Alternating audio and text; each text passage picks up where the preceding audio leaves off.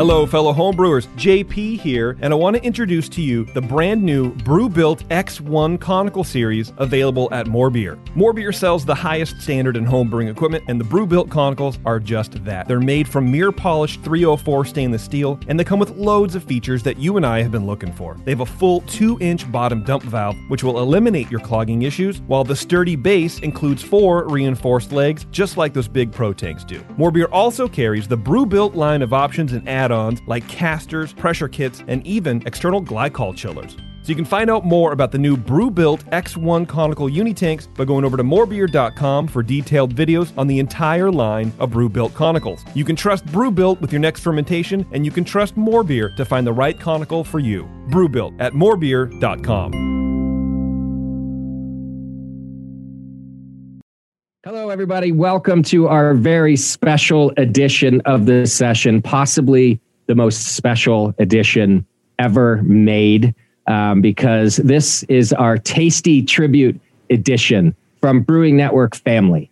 Um, and we've got uh, some of our closest, most of our of our closest Brewing Network family members here today uh, to help us do uh, a brewing network style tribute to Tasty. Now, I know that uh, many of you saw the one that we did over the weekend, which was also just a wonderful and, and fitting tribute, in my opinion.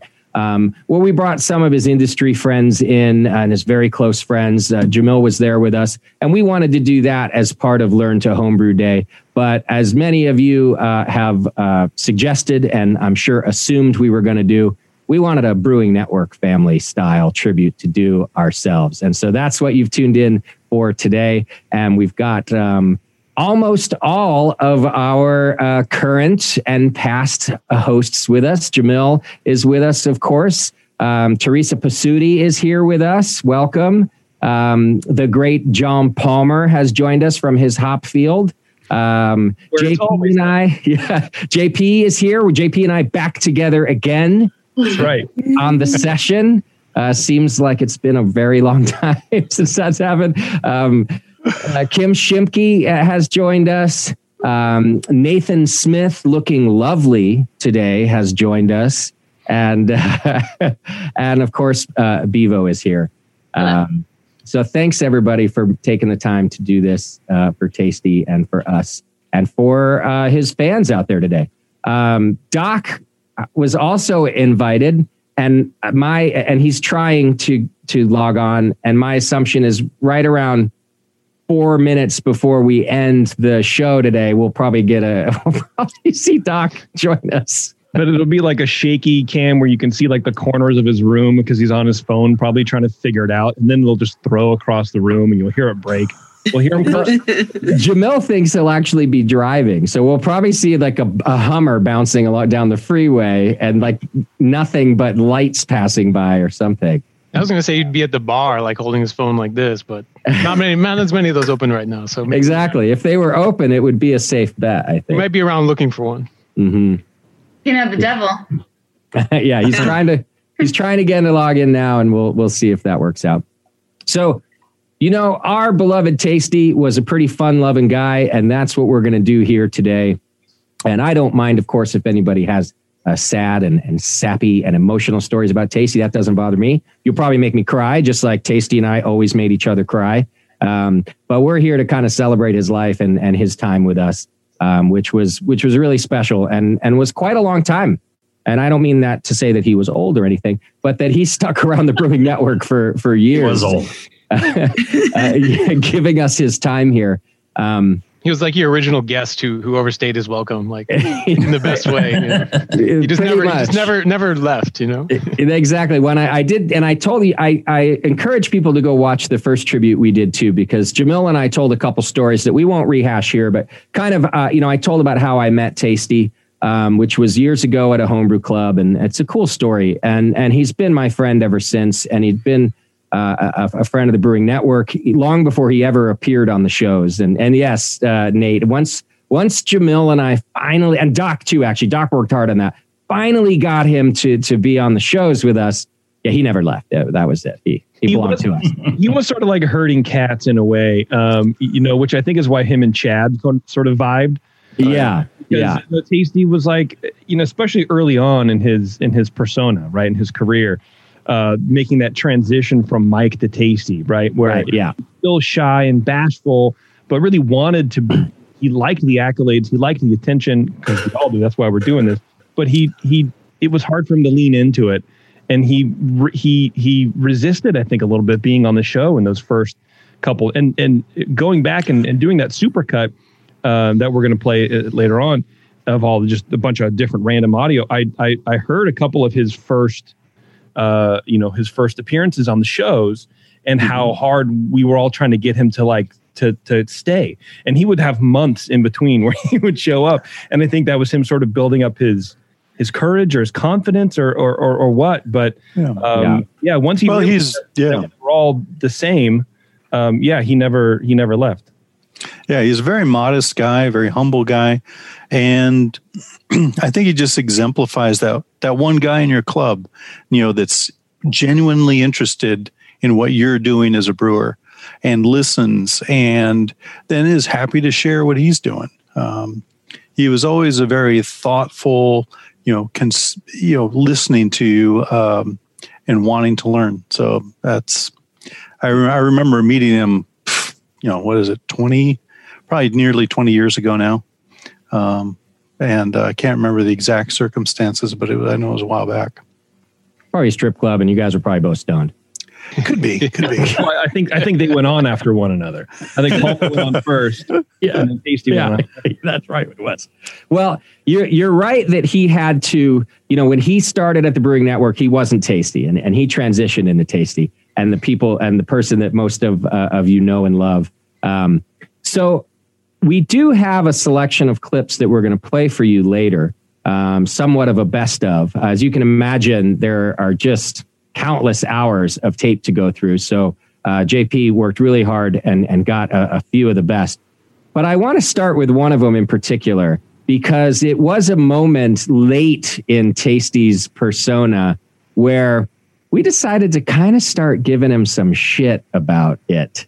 And I don't know if you remember, but we used to do a little thing called the Brewing Network Awards every year. Hmm. And on this particular year, I created a new award. And the award was called the Dedication to Personal Success Award.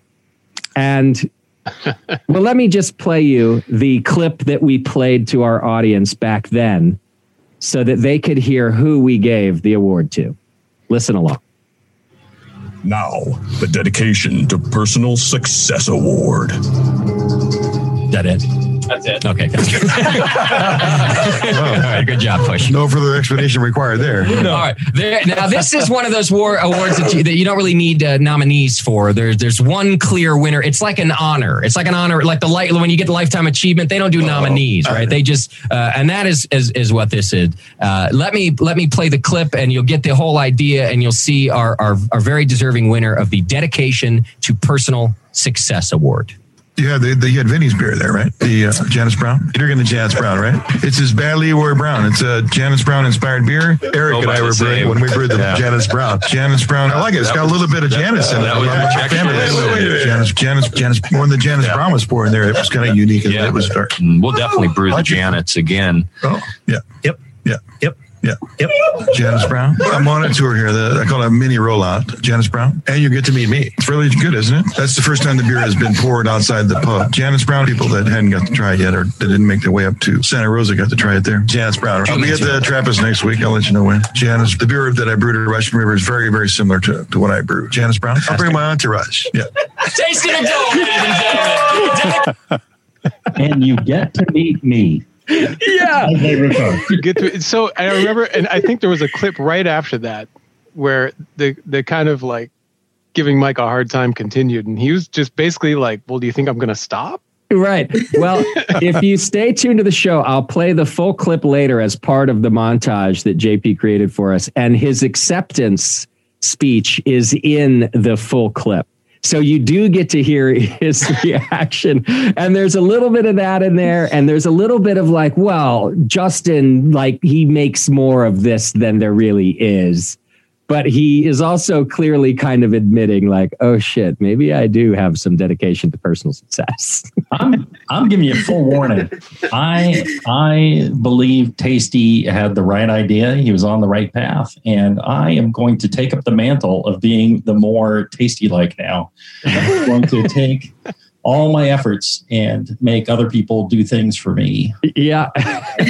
Don't you already more, do that? More more dedicated to my my personal success. One of my one of my uh, favorite stories is uh, back. Tasty and I used to work. Um, you know some of these events and some of these uh, you know the uh, the long shot competition. We were doing that together and and a couple other things and you know, there's a lot of running around. There's a lot of hard work to do.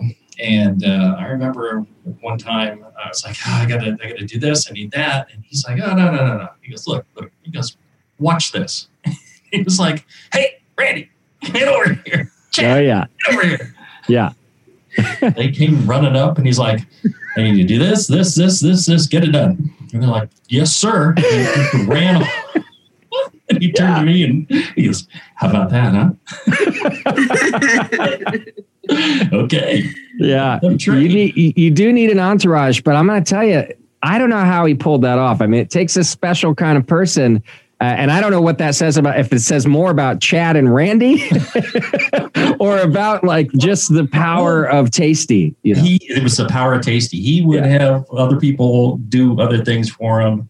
Uh, and it got to it got to be where I knew if there was something to be done, I just turned to, to Tasty and go, "Hey, this needs to be done." And then you know he would just have people do it. You know, Yeah. it was never, you know, if if he wanted to go somewhere, you, you know, he didn't wait in lines. He didn't, uh, you know, go and get his own beer. There was just you know a number of Yeah. things like that. And, uh, and- I want to be more like Tasty. and that's what uh, you know the, we were able to to you know send him some messages there um, you know thankfully at the end. And uh, that was one thing that sort of rang in in my message to him was that like tasty was just sort of like unabashedly tasty where he didn't really give a shit. Yeah. he cared he cared in the way that all of us care about how you know people see us and whatever but he didn't really care because in his pursuit of knowledge right? So he'd ask a question and he wouldn't be afraid to ask brewers this question which and i put out to all the homebrewers out there too like be cool about asking questions but ask questions don't be afraid because that's how he learned he learned more from just rapping with the uh, these uh, professional brewers you know after the show or in between breaks or whatever than than you know I don't know than whatever else. But uh, he would Jamil he would go behind the lines. He didn't care. Yeah. From the Brewing network, and it, you know, and it's very much that like act like you belong there, and you belong there. Suddenly, no one's going to throw you out. And he, Well, he also thought it was funny too. He, he, he- you know, he enjoyed the joke. Yeah. You know, he, and it was like if anybody was seriously offended, I- I'm sure he would have backed off at any minute. But everybody Sure. really seemed to enjoy the tasty persona and to you know be part of it and to you know build him up as as much as he enjoyed it. He just went along with it. I Yeah. think we all made him tasty. I don't think he made himself tasty. I think we all did. And Sure. that's, you know, he was just enjoying it and going along with the joke instead of saying, oh, no, no, no. And Yeah. he tried to say no, no, no at the beginning. He did, and and and in his defense, yeah, yeah, he knew that I was never going to let that go. That he that that I was all about characters and personas, and that there was no turning back if he was going to hang around this group. I would never have allowed him to just be Mike McDole again. I, I think I remember you saying in a conversation, like after a show or something, and say, you're like, like it or not, you're tasty and you, you're just going to have to accept it. that was that was Justin's line like early on, where it's like one thing I Like do not. make up I make up nicknames. So, so, so Tasty came from you. You just named him Tasty one day, and that stuck. well, so This is somewhat controversial. Yeah. Yeah, Oh. and Jamil is adamant that he knows exactly how it happened, and that it, he's even says that it happened on a show uh, because um, the consensus does seem to be that I gave him the name, and of course, if it's on the show, then then it can be found. Um, We're- my recollection was that it was possibly Jamil. And when Jamil tells me his story, I realize how it's a combo and why I thought that because Jamil was describing well, everything Tasty makes is tasty. His cookies are uh, everything Mike makes is tasty. His cookies are tasty. His beer is tasty. Yeah. Jamil was going on and on and on uh, with about all the things, and he was right. You know, it, it's a discre- it's a way people kept talking about is everything he brings you. And so that I I guess according to Jamil, I was like, well, that's it. You're tasty now. I was there, hundred Oh, percent. That's exactly what. okay. happened. Yeah, yeah, yeah. Like you- and and for the listener who goes back and listens to uh, thirteen thousand hours worth of Brewing Network programming and finds that gem, Right. and tells us you'll win a honorary Sea-Doo? Yes. I don't know, man. I went. I went through. I spent literally the entire week after he passed digging through archives. I didn't do any other work except that. My brain hurt. Like our Yeah. shows, Tempting were, to do work, yes. they were funny, but man, they hurt. It hurt my brain. Well, and here's what you're going to find in the clips. Uh, you hear an awful lot of me, and I'm thinking about that, and and I'm going. Well, first of all, I already know I talk a lot, but what it really actually emphasizes. So if you're listening to this later and you're like, well, is this a Tasty tribute or what? what you find is that like Tasty was subtle even on the show. Now, if the topic was his topic or he was asked a direct question, of course he would elaborate. But most of his time on the show, like most of the time in his friendships, was spent with him listening and then just putting out little short, usually fucking hilarious little comments about what was happening. And so you've got to like weed through my bullshit uh, before you get to like the gem that is tasty in five words, you know? That Um, was the and- hard part. Yeah. About, that's why it's 18 and a half minutes. It's just- because Because you got to get some context in there. Yeah. So exactly because you can't have tasty out of context because it would it would it would you would you'd send in another dimension like you, your brain would just not function anymore Right. but and I've said it. A, go, go ahead. Or, or the or the look. He would he would give you this sideways glance look after you said something. Yeah. it's just kind of like J- uh, and Justin knows. You, you've gotten the, the sideways look every once in a while. It was Oh. like you'd say something and they'd give you this this look like it Yes. you you know you've either done something horribly wrong or you're disgusting or whatever and then afterwards he'd tell you and it'd be Yeah. like either it was hilarious or he'd be like you shouldn't have done that or Yeah, right. It was usually he this thought it was hilarious, especially if it was inappropriate. It was usually he didn't Yes. mind at things being inappropriate at all. he thought it was a little shocking but it was He's like there okay. motioning off camera to like keep going. yeah, yeah, yeah, yeah. Well, now I want to back up a little bit uh, with JP, in fact, um, and talking about how much Tasty learned by asking questions and, and interviewing brewers. And you've known Tasty a lot longer than me back in the days, and you'll hear this in the clips later. He used to go to More Beer um, long before the Brewing Network, like every Friday, and bring in and bring in his beer to get feedback from you guys who worked at More Beer. And I just wonder if you can tell us a little bit about that and those days bef- when when Tasty was Mike. You know, Yeah, man, it was uh, uh most of the time. Well, not most of the some of the time. I we would be we the little gruntlings at at More Beer um, would would be disappointed when we missed Mike come in Mm. the shop because he's he would come in and I think back to his like you know I'm just kind of a shy computer programmer with my plaid shirt tucked into my khakis right like I don't know anything. Uh, He'd just come in there for Olin because Olin and him were friends right okay, would yeah, come into Olin uh, to get proper feedback, but in true tasty form, and this sort of like multiplied like the blob, right? It just got bigger and bigger exponentially. He would share his homebrew or his homebrew with anybody who was, you know, who happened to be around. So especially if you worked there, well, you got to taste a little bit of this this beer. And I remember the beer, you know, at the time for me being good.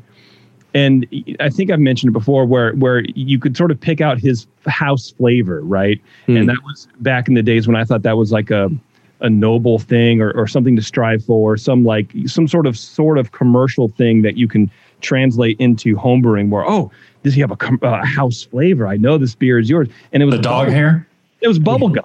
it was the dog. Yeah, it was just a dumb, like hubba bubba, incorrect fermentation or whatever. But what I do remember is the hop flavors were always there. Like he always had a really good sort of palate for how much hops to add. Hmm. And uh, he was he was very very good at that. And like Palmer saying, he he always wanted to learn more. He didn't really say a whole lot, and that continued on, but he brought his beer in all the time and took feedback and actually went and made changes. And uh, you know, it was very uh, you know, so he he wasn't. I wouldn't say he's hard to get to know, but I think he was just really shy. I mean, you know, and especially what he was you know going through at the time with his wife and everything. And it's just um, yeah, um, it was uh, he was just it was really nice to see Mike come through the door. You know, Friday, three o'clock, four thirty, whatever. Here comes Mike with a with a keg of beer, and we're all just hanging out. And it was uh, nice. it was really cool. And that's sort of what the vibe you get from a local homebrew shop, anyway. So, uh, you know, that you know, aside was was really fun. But but Mike had a special touch to it because he he he definitely cared. He cared. Yeah. It wasn't just a fly by night. Well, what do you think? Can I do this? It was no, really. What kind of malts? Oh my gosh. Okay, let's talk about this in depth. Sure. And he's obviously like a really social guy. I mean, that goes without saying. But on top of that, like he also wanted to figure out how to network. And he's always been a really good guy at networking mm-hmm. with people anyways. So when when he was doing that in homebrewing, I think in that example, Jason, like he was just like, okay, I want to get better and I want to get to know everybody inside homebrewing. But I, but in true Mike McDole form, he wasn't just going to charge in and like pretend he knew everybody and knew everything he wanted to do it his own way, which was like getting to know everybody and like make a presence and like be super consistent. Like you were mm-hmm. saying, he'd show up every Friday. Like he probably had it on his calendar, if not written down, like in his head. Like yeah. I just go and do this now. This is what I do. He's yeah. like very methodical that way. Like this is how he gets a result. You know? Yeah. Yeah. Pretty cool. Well, and it worked because by the time I met him, which was years later, I'd never had anything that wasn't tasty from Tasty. I mean, his beer was just between. I mean, if I think about the best homebrewers I know, you know, it's it's Tasty and Jamil. I mean, you guys always just by the time I met you, you guys had been through. Yeah, sorry, JP. Uh, you guys had been through that, uh, you know, question asking phase. Not that you ever stopped learning. I don't mean that, but this the basic mistakes were gone from your homebrewing. Um, you know, by the time I met you guys. Well, you know, it's it's interesting, man. If you look at, we, you know, it's it's a it's a, a, documented phenomenon. But if you look at that statement, the two best homebrewers you know are Tasty and Jamil. Look at their mm-hmm. backgrounds, right? Engineering, computer programming, whatever. Same sure. Palmer, right? Like yep. it it that's that's that analytical mind that is really intent on. I want to learn how to do this and get better and and improve my final product. And you know, even back then, how many homebrewers have you had that are so good? But taste like bubble gum. Generally, that's a flavor that you go, I don't. This is this sucks. I don't want this anymore. But his beer was still good, even though it tasted like like bubble gum. Yeah, so already he was he he had a he had a, a head for for recipe. It's true. Yeah. Well, I want to welcome uh, a special guest today, and it's the the only uh, the only person I invited to today's show outside of, of the of the Brewing Network host family um, because he's been part of our shows. He's been part of the Brewing Network experience. He's a, a good friend um, to most of us here. Um, and and he was also a good friend to Tasty. So I wanted to invite Jeremy Marshall from Lagunitas to come on and share some stories with us too. Welcome, Jeremy. Appreciate you being here. How's it going? Can you hear me okay? Can yeah. hear you just great. Yes. Yeah. Oh, oh my God. Te- technology is working I, I, dare say that's that's the ghost of Tasty right yeah. there. he, well, Tasty doesn't want Doc here then because that little blank screen next to you, he's not fixing his technology for him. well, uh, you know, I'll I'll I'll save the Doc stories for later, but we got plenty of those too. But um, uh, yeah, we'll wait for that memorial. I, I got a few tasty stories, but I just got to start with uh, you. You know, you've met a profound person when the first thing that you notice is that both their beer and their marketing is better than any legitimate brewing company in in the country, let alone the world. Right. I mean, the man came with just the most incredible marketing, and then the uh, tasty treats for which the uh, the recipe. I'm sure that's uh, up on the internet somewhere, but we've all got it. The uh, the the, the legendary Tasty Treats was a you know ancillary agent that went and boosted the marketing to a whole new level of the ensuing and and now official marriage thanks to uh, a brewery in Atlanta that we won't mention, but the official marriage of weed and beer is here, right? Sure. Uh, we all knew it was going to happen, and and of course I've been a big proponent of it as well.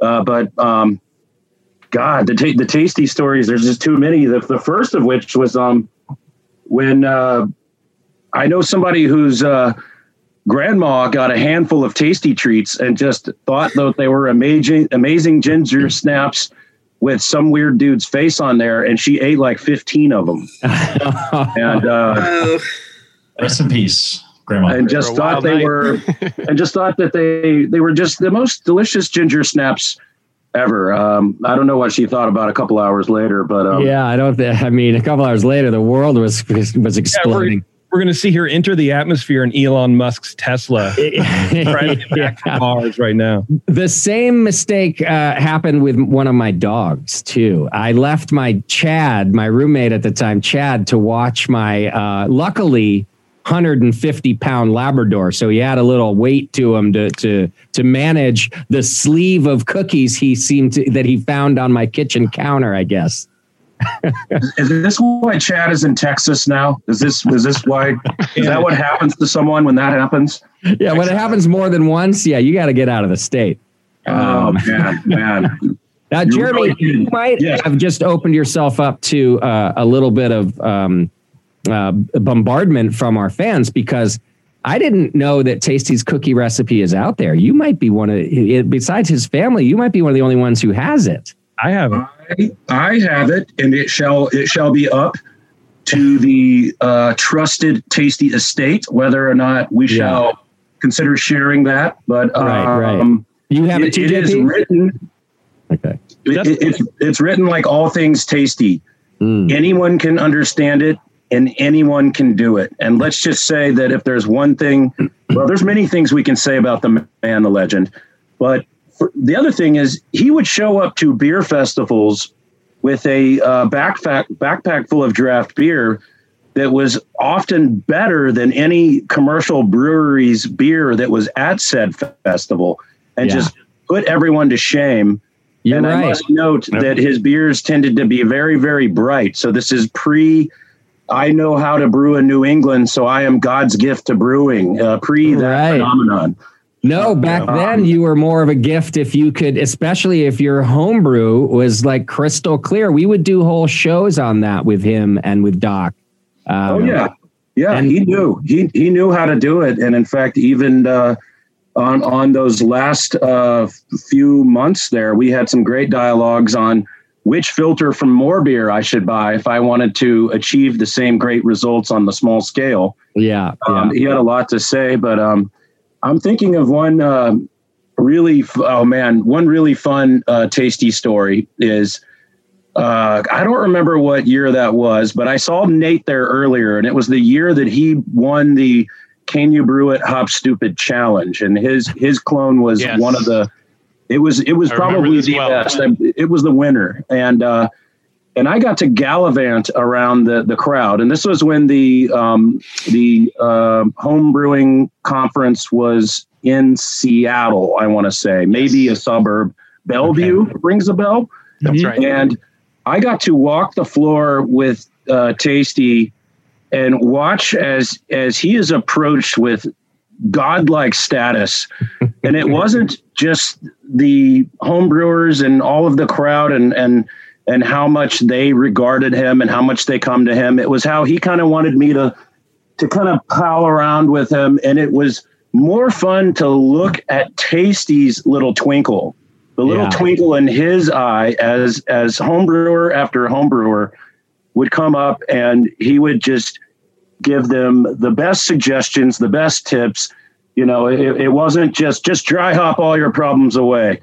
Three pounds per barrel Citra, fix Yeah. any flaw. What do you got there? DMS, three pounds per barrel Citra. What do you got there? Diacetyl, three pounds per barrel Citra. What do you got there? Oh, a little bit of hint of ass, uh, four pounds per barrel Citra. yeah. He would offer real insight into how to fix the problem. He would go over all kinds of, you know, things that maybe the homebrewer hadn't considered that were actually relevant, such as did you check the expiration date of your smack pack? Yeah. Or uh, maybe you're not using a smack pack, or maybe you are using one and you forgot to smack it. You know, you name it. Um, Li- Life was simple in those homebrewing days because we didn't have a lot of choices. But dare I say, some of my best, fondest memories of Tasty were when we would do some uh, uh, promos down in, uh, I want to say like maybe Beer Rev or, or somewhere down in the city, Oakland, uh, SF area. And all of the beer crowd would clear out. And then the next crowd would kind of come in. And I remember distinctly you could always tell when the uh, beer event was over when the room would fill with young, attractive ladies. Uh, that that that meant that the beer it was time for the next event.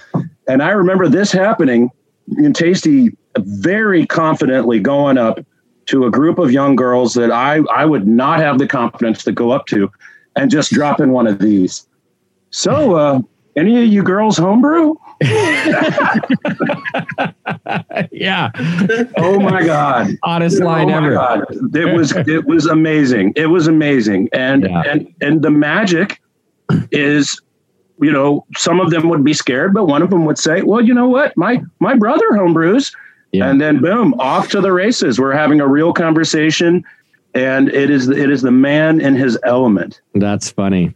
I, I like you bringing up that uh, when he sort of uh, wanted to gallivant around with you at the homebrew conference, and Mitch Steele was on our our previous tribute uh, where he talked about the same thing, and, and Tasty really showing him around, and it kind of goes to show about uh, his humbleness too, because as much as he did enjoy that and have that twinkle in his eye, he, he really did.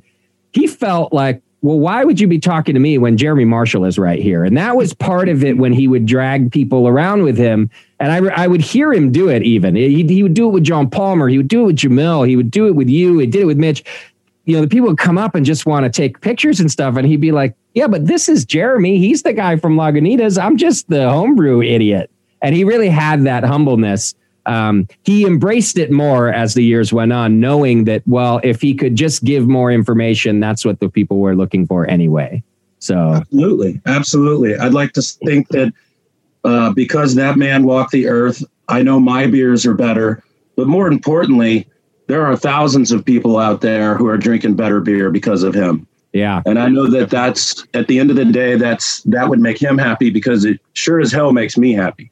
Yes, you're right. And I think that that to him is a passing of the torch also, because as we were talking about just before you jumped on here, he went through that period and, and for years, he was a home brewer for, gosh, I think 15 years before I ever met him, maybe more.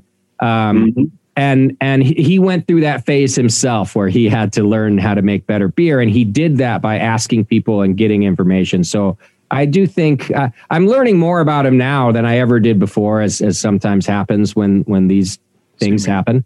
Um, and and one of those things is just how hungry he was for information, and he just would always ask, ask, ask, and then listen, listen, listen, um, and and go put it back into his beer. Well, and when, when he didn't know the answer to something, when somebody would come up and ask him a question, he would turn that person, he would make the con- connect for that person with some person who did know the answer, some pro brewer or something. Just like, let me, let me, uh, you know, get you together with Vinnie to answer that question. You know, Yeah, Let me get you yeah. Exactly, exactly, Steele to Jamil. Not, not just because he liked to talk technical stuff, but he wanted to also help other people network Yeah. to get the information they want. Mm-hmm. They want. Sure. and to get the right answer. Plus, it's also cool. Yeah. You know, there's a cool factor of like, well, you know, let me just hook you up with Vinnie, it'd be fine. I think he took pleasure in that too, like connecting a home brewer who know he knows that this person's mind is going to be absolutely fucking blown by, Yeah. having, by asking Vinnie a question. Like, Right. sort of pierce the veil in that way because, like you guys were saying, he he he's a home brewer. He's Oh, he been enjoyed piercing the veil, that's for sure. yeah. yeah. so you know and that's why that worked so well at those events. Yeah. Like at, at NHC or like GABF or something. Like he would just be like, "Well, come over here. Let's go talk to him." Right, and then he'd he'd bring Right. you over, and then you would go. You'd sure enough to be talking to Vinnie ten minutes later or somebody like this. Right, like, he loved doing that. It Yeah. I want to bring up something else about him, and I I had kind of noticed this in all the years I'd known him, but but didn't um, really put it together until I was reading through many of the comments on Facebook on the different posts that we've made, and a consistent theme I heard uh, people post was that Tasty also remembered everybody's name after one like 30 second meeting he would see people at an event a year later and go "Oh, hey, Paul, nice to see you again," and it really touched his fans, um, which he also likes to do. Uh, it really like it made an impression on people. And I didn't put it together until I started reading that. And I was like, holy shit, he really did do that. And that was also part of his charm in the sense that he really gave a shit about everybody he met. It was really important to him that they knew he was really taking his time to say hello, shake their hand, and talk to them. It wasn't like a, oh yeah, cool, I'm tasty, I'll see you later. You know. Um, That's why it's so difficult for me to do do the tasty thing. I just I I, I really don't care. I don't even like, I don't even like my y'all. Y'all don't mean anything to me. I can't remember names. Uh, there's somebody else that that shared that eerie trait that you just reminded me of, and I don't know if any of you guys ever got to meet Byron Burch, or if you Yeah. guys Oh, yeah. know who that. yeah, one of our favorite dudes. Yep, he was. He shared that same trait. He could. He could meet. He only met me one time, and I didn't see him for years. And then he he he knew my name later. And when he met me, I was just a a cellar dweller. I was a peon. I was I was just you know pulling some hose. And I mean that, uh, you know, inside a brewery setting. Yes, of course. Tasty love pulling hose too. I, yeah. I mean, both. They're not mutually exclusive. Hi, Doc. Welcome to the show. Hey. Hey, thanks. It Good to see you, Doc. I think Doc went out and I bought a new Doc. iPad in the time that we started this show. Okay. I went through two laptops and now I put it on the iPad. So, there you go. Oh, there he is. Hey, Doc. Goatee. How you looking lot doing? Like his brother. He does. He looks like his brother, Big Tim. yeah, I do. Uh, well, Doc, we're just telling stories about Tasty, um, and and you're another one who's known him uh, a lot longer than I have. Um, Yeah. when I met him, uh, you were the president of his homebrew club, Doze. Um, and uh, in fact, I want to just take a quick aside to let you know a bunch of Doze members have gone pro over the years. And on Friday, I went down to Ghost Town Brewing in Oakland, and Ghost Town had invited um, a bunch of those pro brewers who came from his homebrew club that Tasty had an impact on, and they all did a collaboration beer together that'll be released in another uh, couple weeks here. And um, they called the beer Fifth Floor, which, if you knew Tasty around this area, um, if you ever met Tasty at the Hop Grenade, and Jeremy, you definitely would have done this. He would he would uh, eventually, once he got to know you, invite you to the fifth floor of the parking garage so that you could smoke one down or try some homebrew of his out of the back of his car. so anyhow, that all those Doze members that uh, had gone pro uh, got together and brewed this beer, and I'll let you know about it here on the Brewing Network, and, and we'll be serving it at each of those breweries and at the Hop Grenade. I just thought that a perfectly fitting tribute of these home brewers who uh, who grew up with Tasty and from Tasty, gone pro, doing that tribute. But Doc, you were the president of Doze back when when I met Tasty and when I met you. Um, and he was already one of your most prolific homebrewers by then, right? Oh yeah, he was every meeting. He's there. And he'd, he'd get there early so he could talk to people and you know just shoot the shit with everybody. You know, you know, patting them on the back and just talk about. And he'd always want to know about their homebrew. Yeah. And he he one time met him many times. He says, kind of takes me to the kind of the side. He says, you know, we got some great home brewers here. We got to get these guys out in competitions and get them doing this because they don't even know that they're this good. There's some Hmm. good beers in this club. And he would go around each one of them and pretty much encourage them to you know get their stuff out there. Don't think you guys are just such a beginner. And he was really good about doing that. He gave everybody a lot of confidence in what they were doing. He had no qualms about that. Yeah.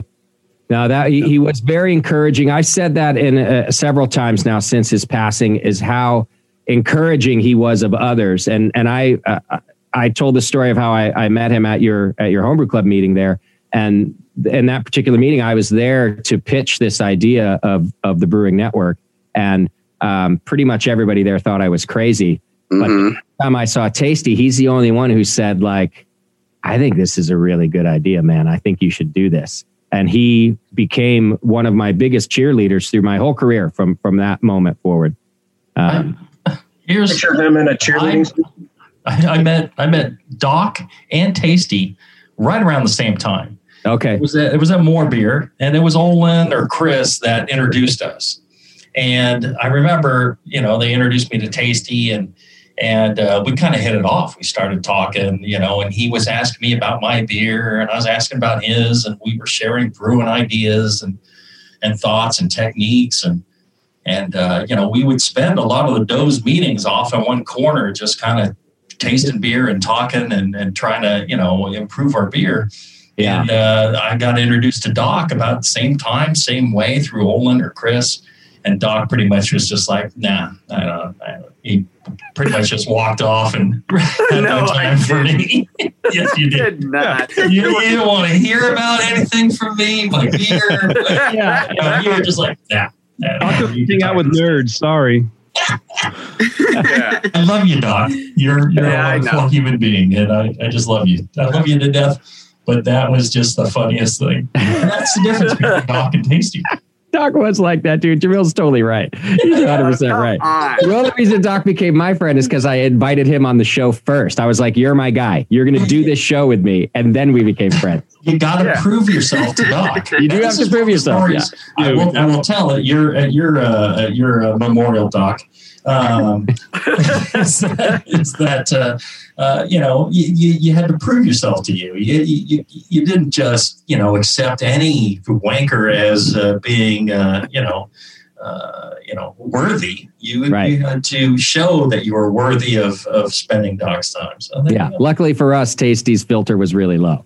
So uh, now uh, I want to uh, talk to Kim Shimke a little bit about her relationship with Tasty because, um, like so many others, you know, Tasty sort of introduced people to others, and and things would fall into place for them. They would start brewing careers, uh, all sorts of things. And Kim Shimke ended up with the very lucrative position of being the Brewing Network's uh, social media manager through Tasty, also, right, Kim? That's true. Yeah. Um, but before we get to that, I remember one of the first times I met Tasty, and what he said to me was, You've probably heard of me before. and I'm like, He can't be real. Like, no, that's like, that's not something that someone would actually do. You can't Right. be real. Um, I had spotted him like a few other, like he gets, he was always at events, and I was at a lot of events back then, um, like years ago. And yeah, he, he like at some point he came up to me or was introduced to me. I don't even really remember. Um, but when he introduced himself, that was his opening line to me, and I was just kind of like, either this is a joke or I couldn't really tell because I didn't know him yet. But um, I thought he was ridiculous. Yeah. that was the first thing I was going off of. But then I just kept seeing him around, and then as you said, like, you know, he he remembered people like after just meeting them one time. And so he um he kept coming up to me and then I was like, actually he seems like a really nice, really nice person. And um, then he started following some of the stuff that I was doing, like blogging back then. And he recommended me to you, I believe it was. Yeah, And then yeah. you and I met. But um, yeah, you all have Tasty to thank for knowing me and having me enrich your lives. So JP, Turn into a especially you, because I know we're the best of friends of the group.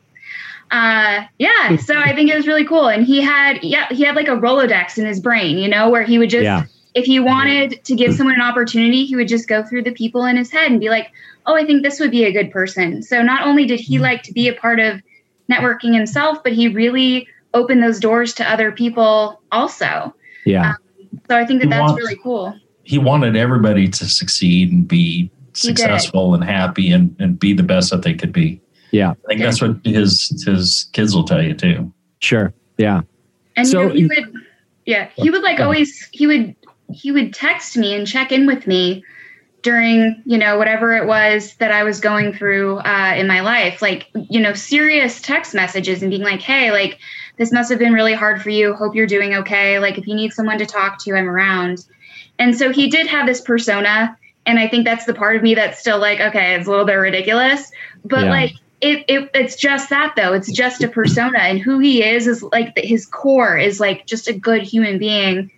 And uh, I think that that's you know that's a lot of people that don't know him well that just know the persona that is tasty. It's Yeah. like, yeah, it's you know, you know one side of him, but if you actually knew his heart, like he has a really good heart. And Sure. that's the part that's most upsetting to me that you don't have that anymore. Of course.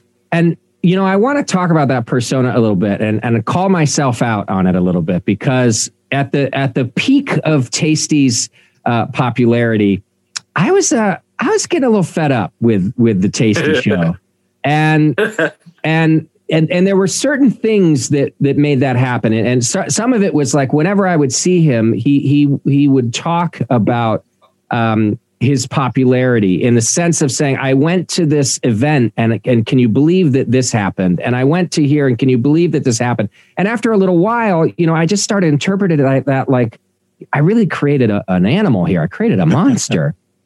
but in hindsight, and the more I learn about his relationships and about him, I actually think I misinterpreted that a little in the sense that when he was saying, Can you believe this happened? I interpreted that as like, Oh, I got to hear another story about how popular Tasty is.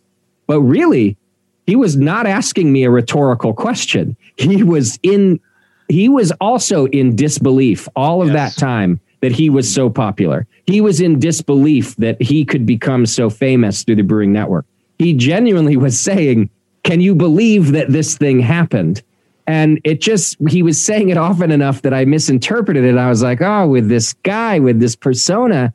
And I really think I kind of had it wrong. I think Like I s- he was in awe of it. Like I like I said, he was going along with the joke. Yes. Yes. Yeah. We He would also all he- made exactly, that way. He would look at that that the cartoon character in that persona and say like, "Well, that's just my alter ego. like that's to- that's my evil twin, so to speak, right?" That's right. You would- Oh, hashtag. Mm. Hashtag evil twin. Exactly. Like the Brewing Network, I don't think has ever or will ever have a cheerleader, like you said, as big as Tasty. Any picture you find of that man, he's wearing a Yeah. Brewing Network t-shirt That's all day. right. I, think, I think that's all he owned. Yeah. that and Heretic, I think. And he would, Um, yeah, he would. I mean, before every event, I'd get an email from him requesting four shirts, the same four shirts that I had sent him. You know, the past five years, Yes. just new ones. Yeah.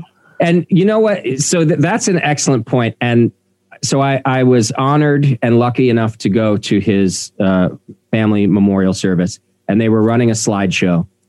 And you're not wrong. In 99.5% of those slides, he's in a hop grenade shirt.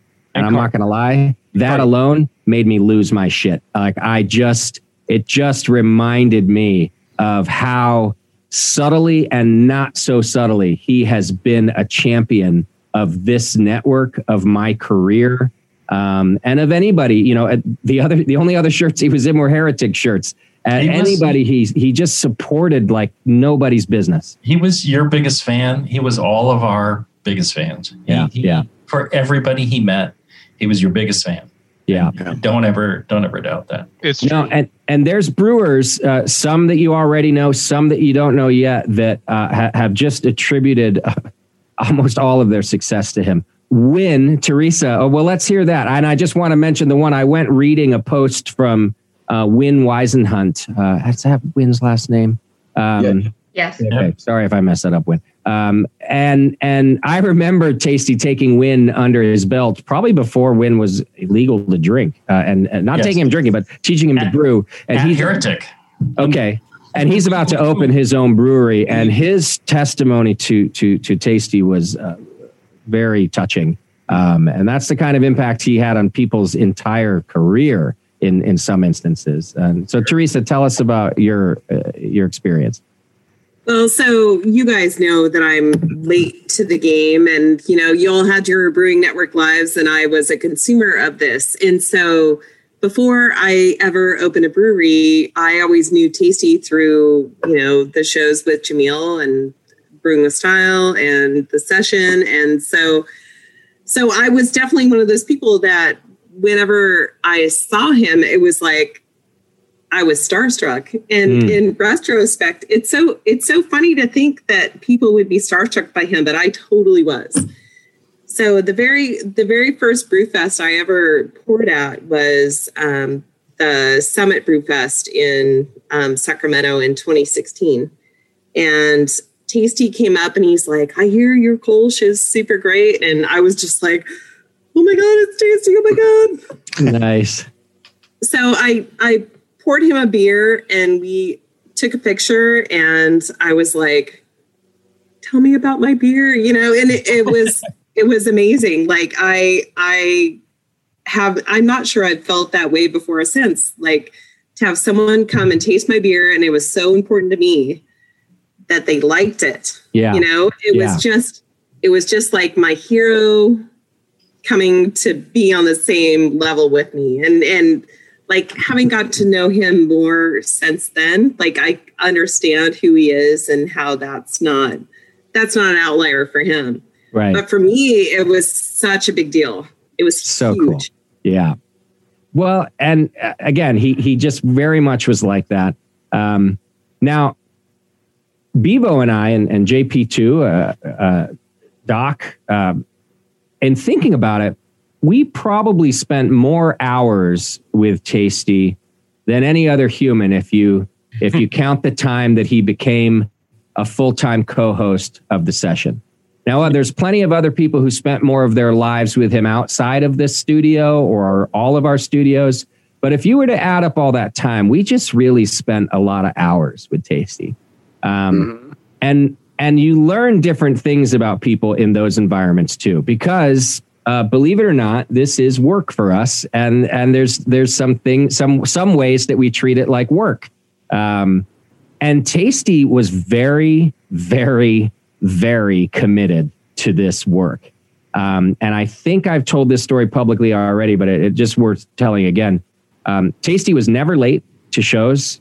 Um, he never missed shows without a ton of advance notice. You knew if he was missing at Christmas, you knew at June. Um, and um, you know, if we said you got to show up early to a show, he showed up early. Um, but on the the day that he found out he got sick was a Monday. It was a show, and that motherfucker called Bevo. He got the news, and he took the time to call Bevo and say, "What were his words? Things went south." It was it, it was um, I would thought I was just running late, but I'm at a doctor's appointment and things went south. I'm not going to make it. That was it. It was Right. a text actually, and I was like, I just texted back. I'm like, okay, are you all right? like, Yeah. And in the two years, I'm I think it's been about two years since we got that information. I've thought about that a lot, a ton. There's not many people that would have made that phone call. I wouldn't have made that phone call. I got bigger fish to fry at this point. Um, but that's the kind of stuff, you know, he just was a very dedicated individual. Um, and, and, and there's something to be said for that in, in work and in life. Um, and I just wanted to bring it up because his his impact here is obviously uh, massive, but um, his dedication to things and to people is like it's an example. Is maybe what I'm really trying to say. He was an example for me in that sense. That, uh, uh, but what a tough thing to do, right? On the day that you find out, you found out he had brain cancer that day, and that they were very, very quickly going to go in and remove that. That it was not something that could wait, and he is like okay, hang on a sec. I got to make a phone call to my friends at the Brewing Network. but think about that in believed in terms you and had the of- dedication. Yeah, yeah, it was it was that important to him you know yeah, yeah, yeah. Well, here's a quick cheers to here. Just we'll do a big one later, but a quick toast, quick cheers to Tasty. I'm drinking your Janet's Brown Tasty. There we go. Mm, Yeah, how is that? it's tasting great. I owe you a growler, don't I, Doc? Yeah, you do. I heard you had a COVID scare though. I didn't want to deliver it. Oh, Oh yeah, not really. a fake COVID scare.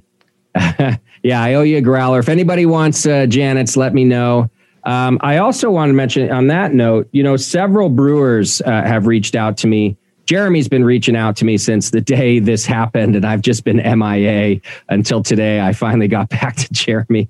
Um, but other brewers have have been calling, and I just you know just a quick shout out and just more to show also how important he was to people that they go out of their way to do things. Um, Creature Comforts sent us all all of us uh, a case of beer and a, and a very kind card uh, with their condolences about Tasty. They're from Georgia.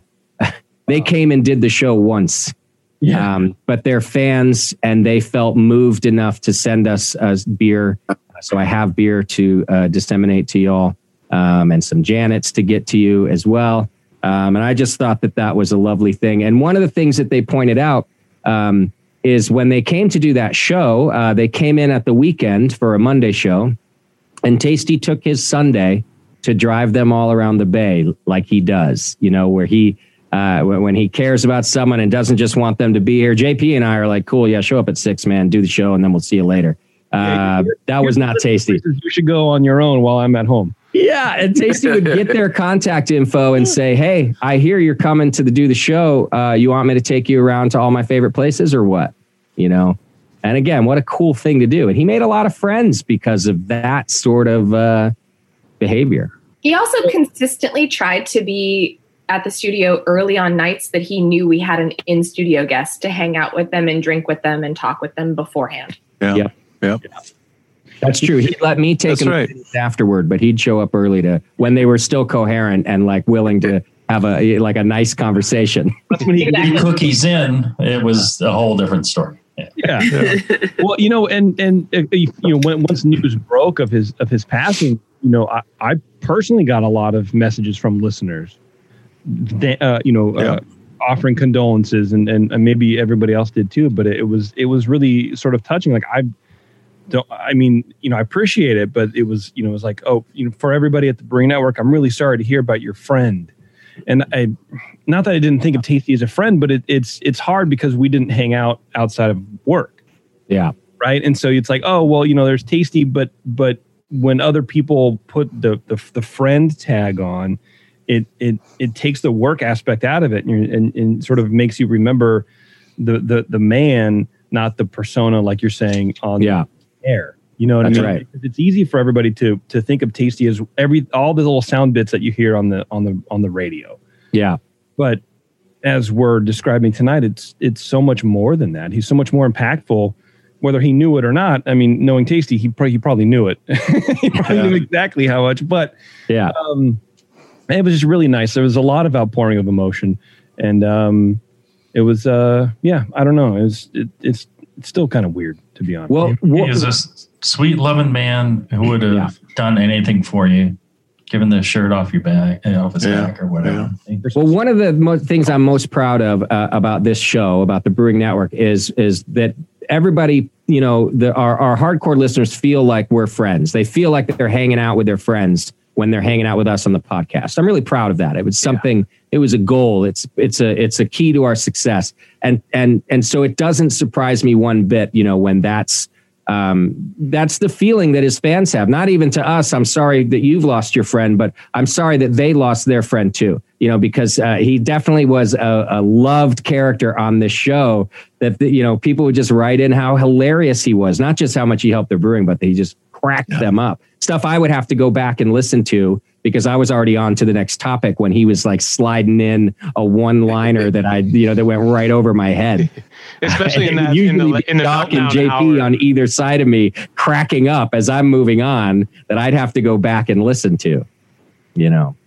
Yeah, he'd really slip those in, and like during the meltdown hour, like you'd go back and listen to it later, probably editing, like doing the tight edits, and be like, "Wait, what was that that he said?" Right. But the other thing he would do, completely like, get the joke on a new level. For the interviews is, uh, and this used to drive me crazy too. And again, in hindsight, he just was right.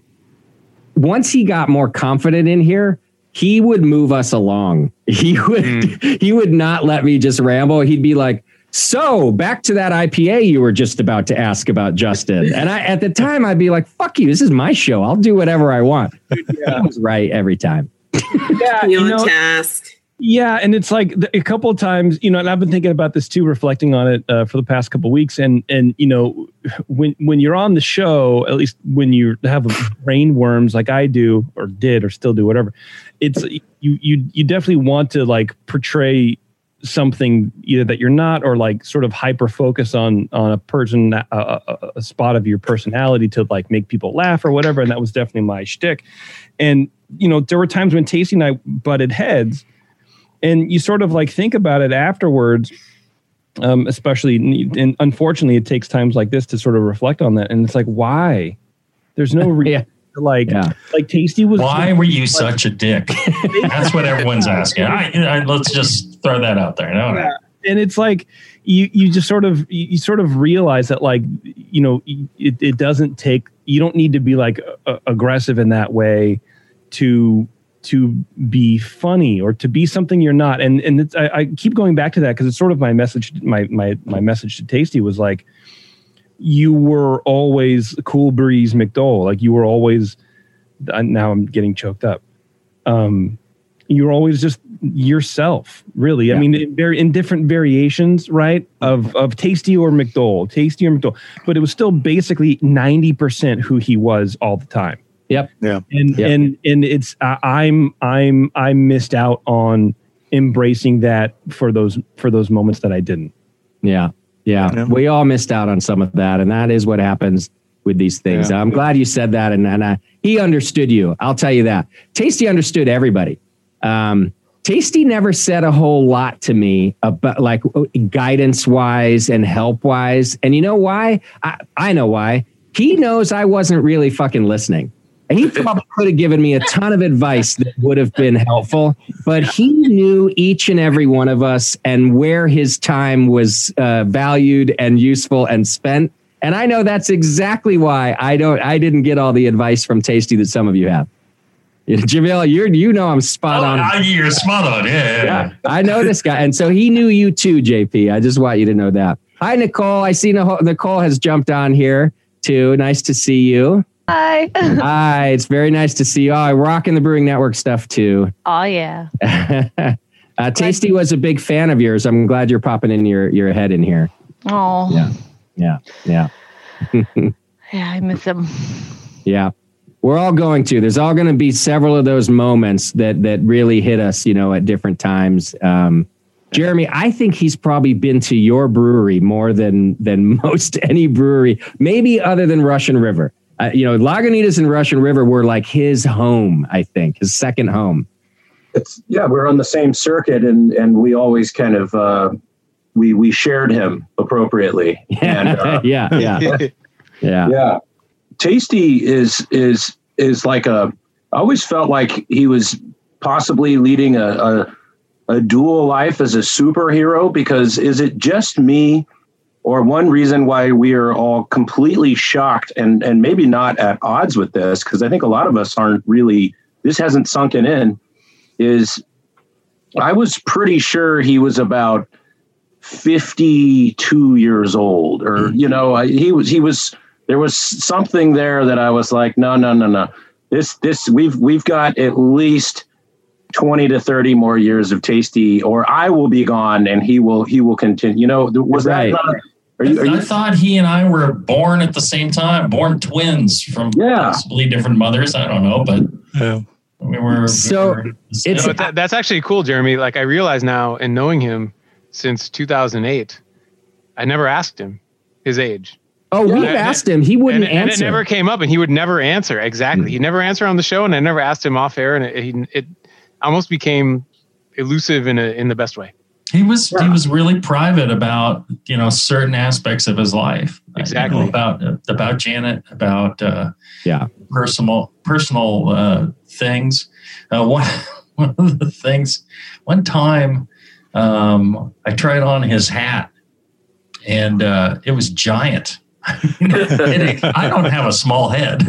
it was floating on me. I'm just like, and he, you know, was embarrassed in a way. And I Oh. said, no, no, no.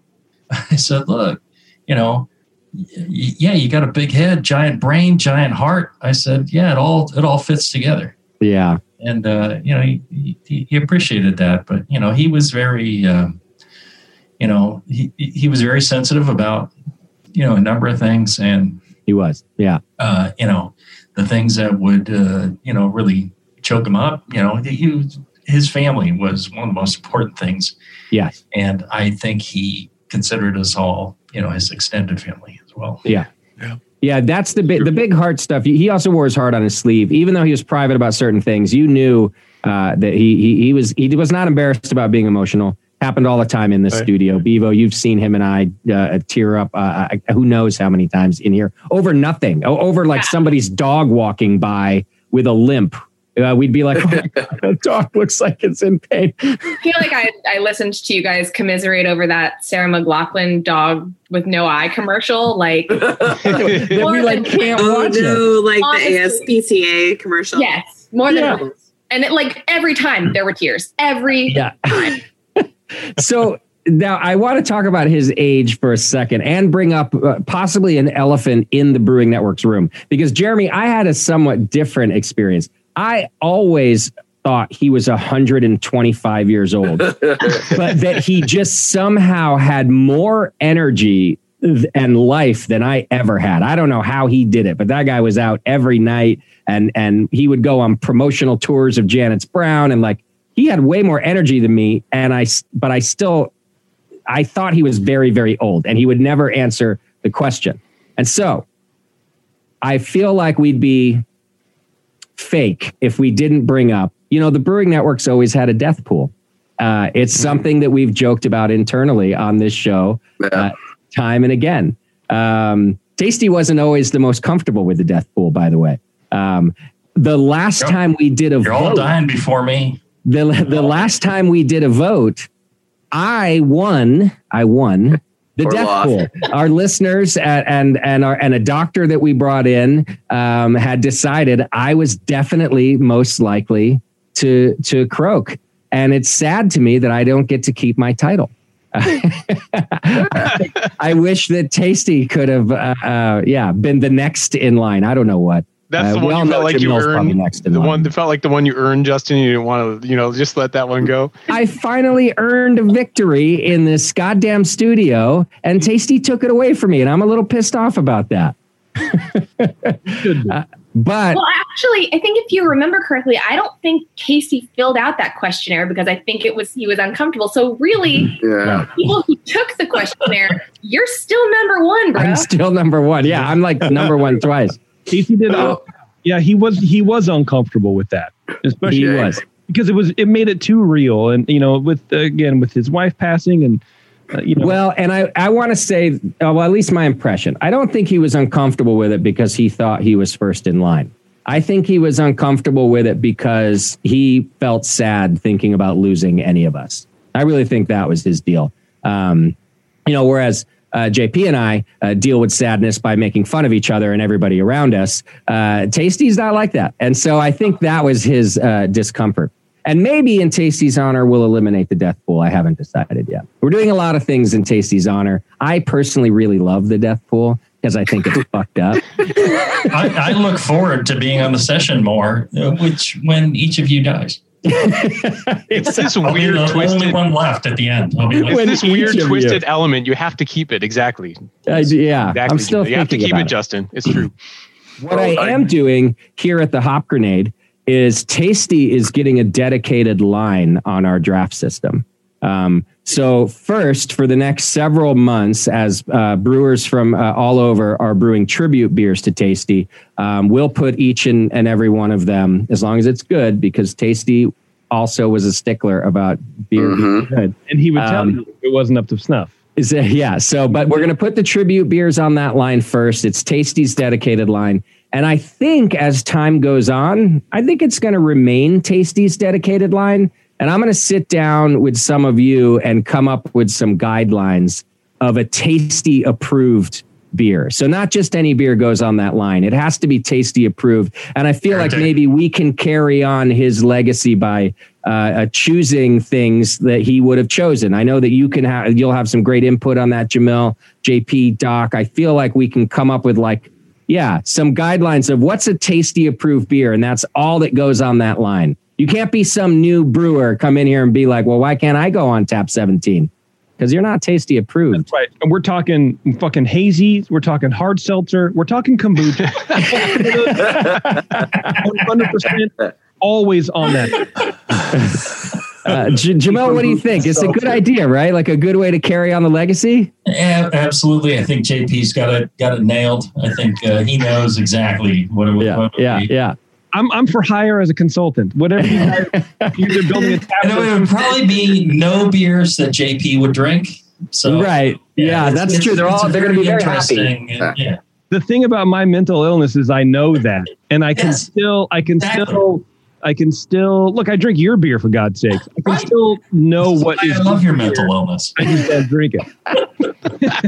Yeah. IPAs, session IPAs, you know. Jeremy, you shared a lot of beer with Tasty. You know his style. Oh yeah, yeah. Uh, definitely no booch, no seltzer, no hazy, and no freaking glamour boy hops. I mean, let's let's let's take it back to when brewers had to know how to brew without the auto tune. Yeah. Oh, he, he wet hops. He hated wet hop. beer. Oh, that's right. He what you're right, Yeah. Doc. He wasn't a fan of Yeah. it. I you know what I need to find so this is selfishly my favorite beer of his. I mentioned this to Jamil was actually his Dortmunder. Doc, you remember that Dortmunder? Oh yeah, definitely. That If was spot on. I want to put a Dortmunder on here on there, but it was so good, Jay Z. I, I got to find a craft beer Dortmunder that was that goddamn good. The funny thing was, he brewed it as a like a northern German or a Yeah. Bavarian German or something like that.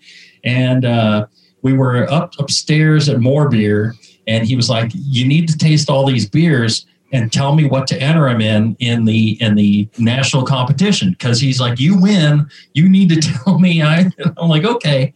So I'm tasting. them. I'm like, "Uh, this is more a Dortmunder." I'm like, enter it as a Dortmunder. He's like, okay. And there was something else. It was a Dortmunder with peach, I think. Yep. And, and I told him, I told him it's like it Oh, was like way over peached or under peach. I'm like, just brew the beer first, and then just a couple of drops until it tastes right, or or we we dosed it right then and there. And I'm like, that's correct. And he's like, okay. And so he did the math. He's like, that's what I'm going to do. That's what I'm going to enter. And I'm like, I, I felt so responsible. I'm like, uh, ah, you don't win. To feel bad. And he won. Yeah. He was so appreciative. He's like, you helped me. You told me what to enter, and I won. I'm like, The funny thing is, we Okay. gave him so much shit for months about that because he's like, it's just my Dortmund with four drops of apricot. right, right. yeah. like, what are you doing, Oh no, that's right. Because he wanted to be a peach. It was a peach Dortmunder. And I Apricot. said, use apricot extract because Oh. you can't taste peach. And and Hmm. it, apricot tastes like peach, and people won't know the difference, and just call it peach. And he that's what he won in the in the nationals with. He was so thrilled. and we did It whole was a good topics beer. It about was a that. good beer.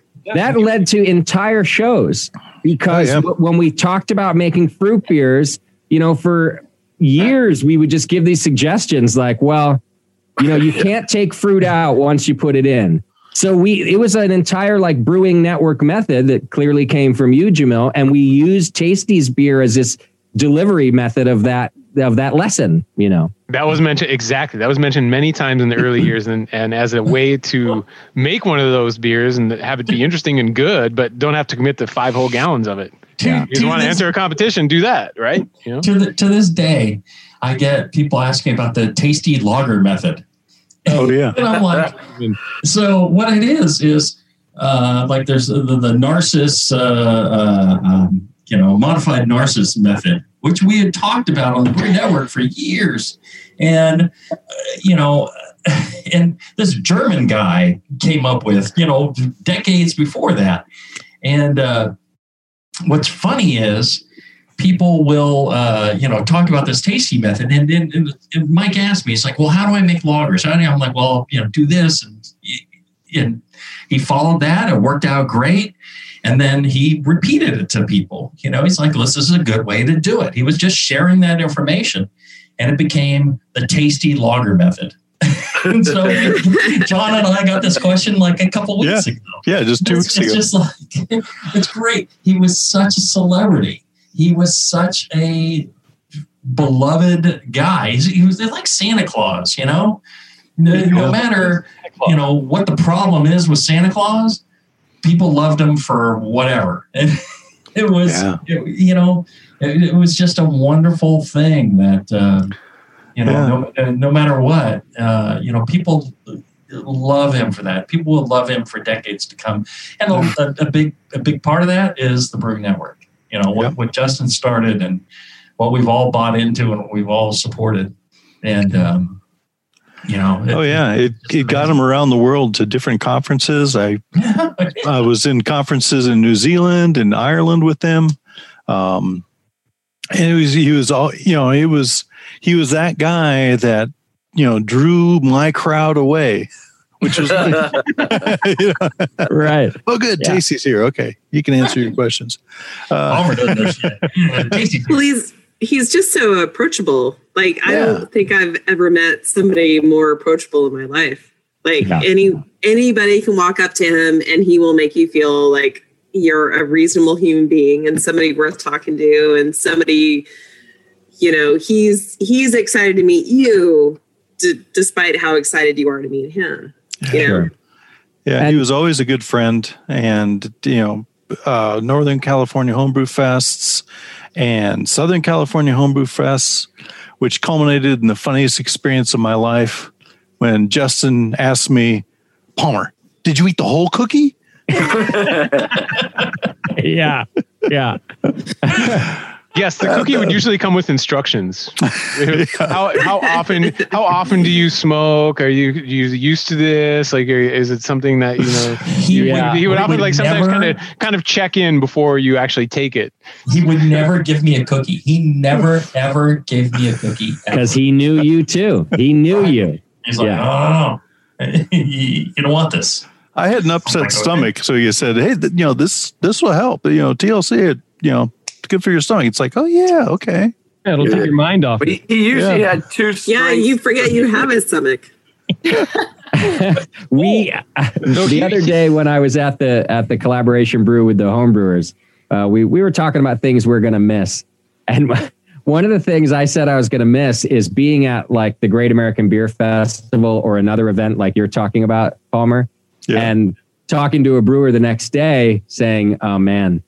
I ate a cookie last night. I could tell by the look on their face. I would always go, just like you said, Palmer. I'd always be like, "Did you eat the whole cookie?" and I won't give any names, but the ones who were like, "Yeah, dude, I ate the whole cookie. I don't know what happened after that. I don't know where. I don't know. I didn't know where I was." They were never saying they had a bad time. By the way, Right, They just right. had a very different time than they intended to have that night. And Yeah, I was dude, always like, "Dude, you never eat the whole cookie. what are you doing?" the amount I, I've never had a cookie, but the amount of times I've heard that conversation, Yeah. followed up with, "Oh God, never again." So I ate the whole cookie one. I don't. I, I ate the whole cookie one time, and it was on a very important night for me. So I don't know why I did that.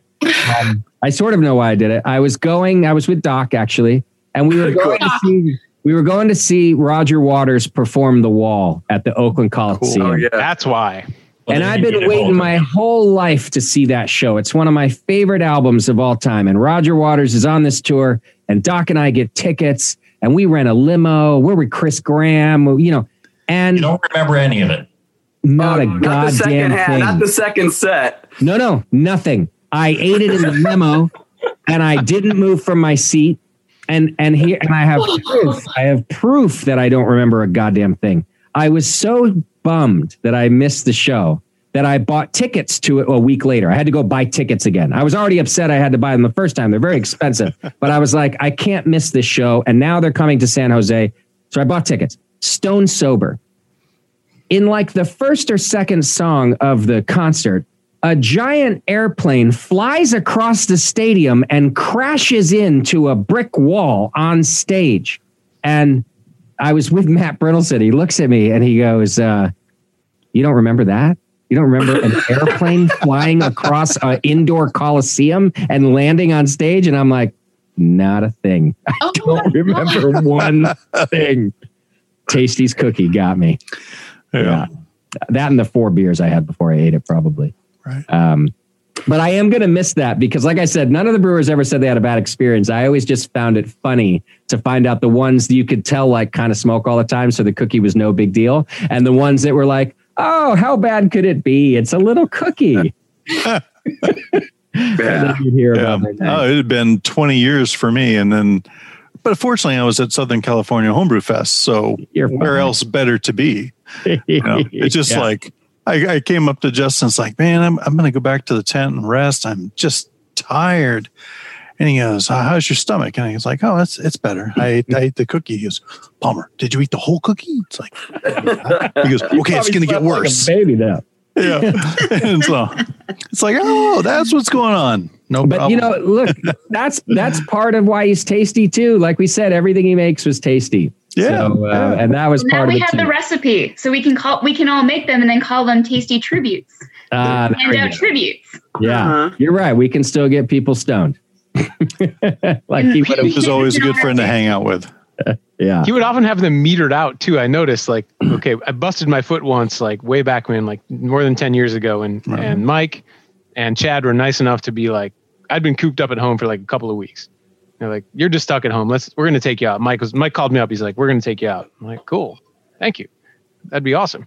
So I'm there crutching along, like they're taking me to bars. We went to like Barclays and Lane Splitter and Triple Rock and the Trappist, and I think oh His Cato's. circuit. I think is where we ended up. I can barely remember that part, but like they had it metered out. Like they have like a quarter cookie at like almost every like at at, like kind of like an interval, right? Like this is like Mike is like this is what keeps me like from where I need to be, kind of thing. And like Chad was right there with him, and I was like barely alive at the end of it. I was just obli- obliterated, right? They're like pouring me back into my home at the end, right? So I'm like barely crutching my way up to the house. And like Nicole shows up later and is like, You're barely alive. Like, yeah, sure enough. But like Mike and Chad were fine.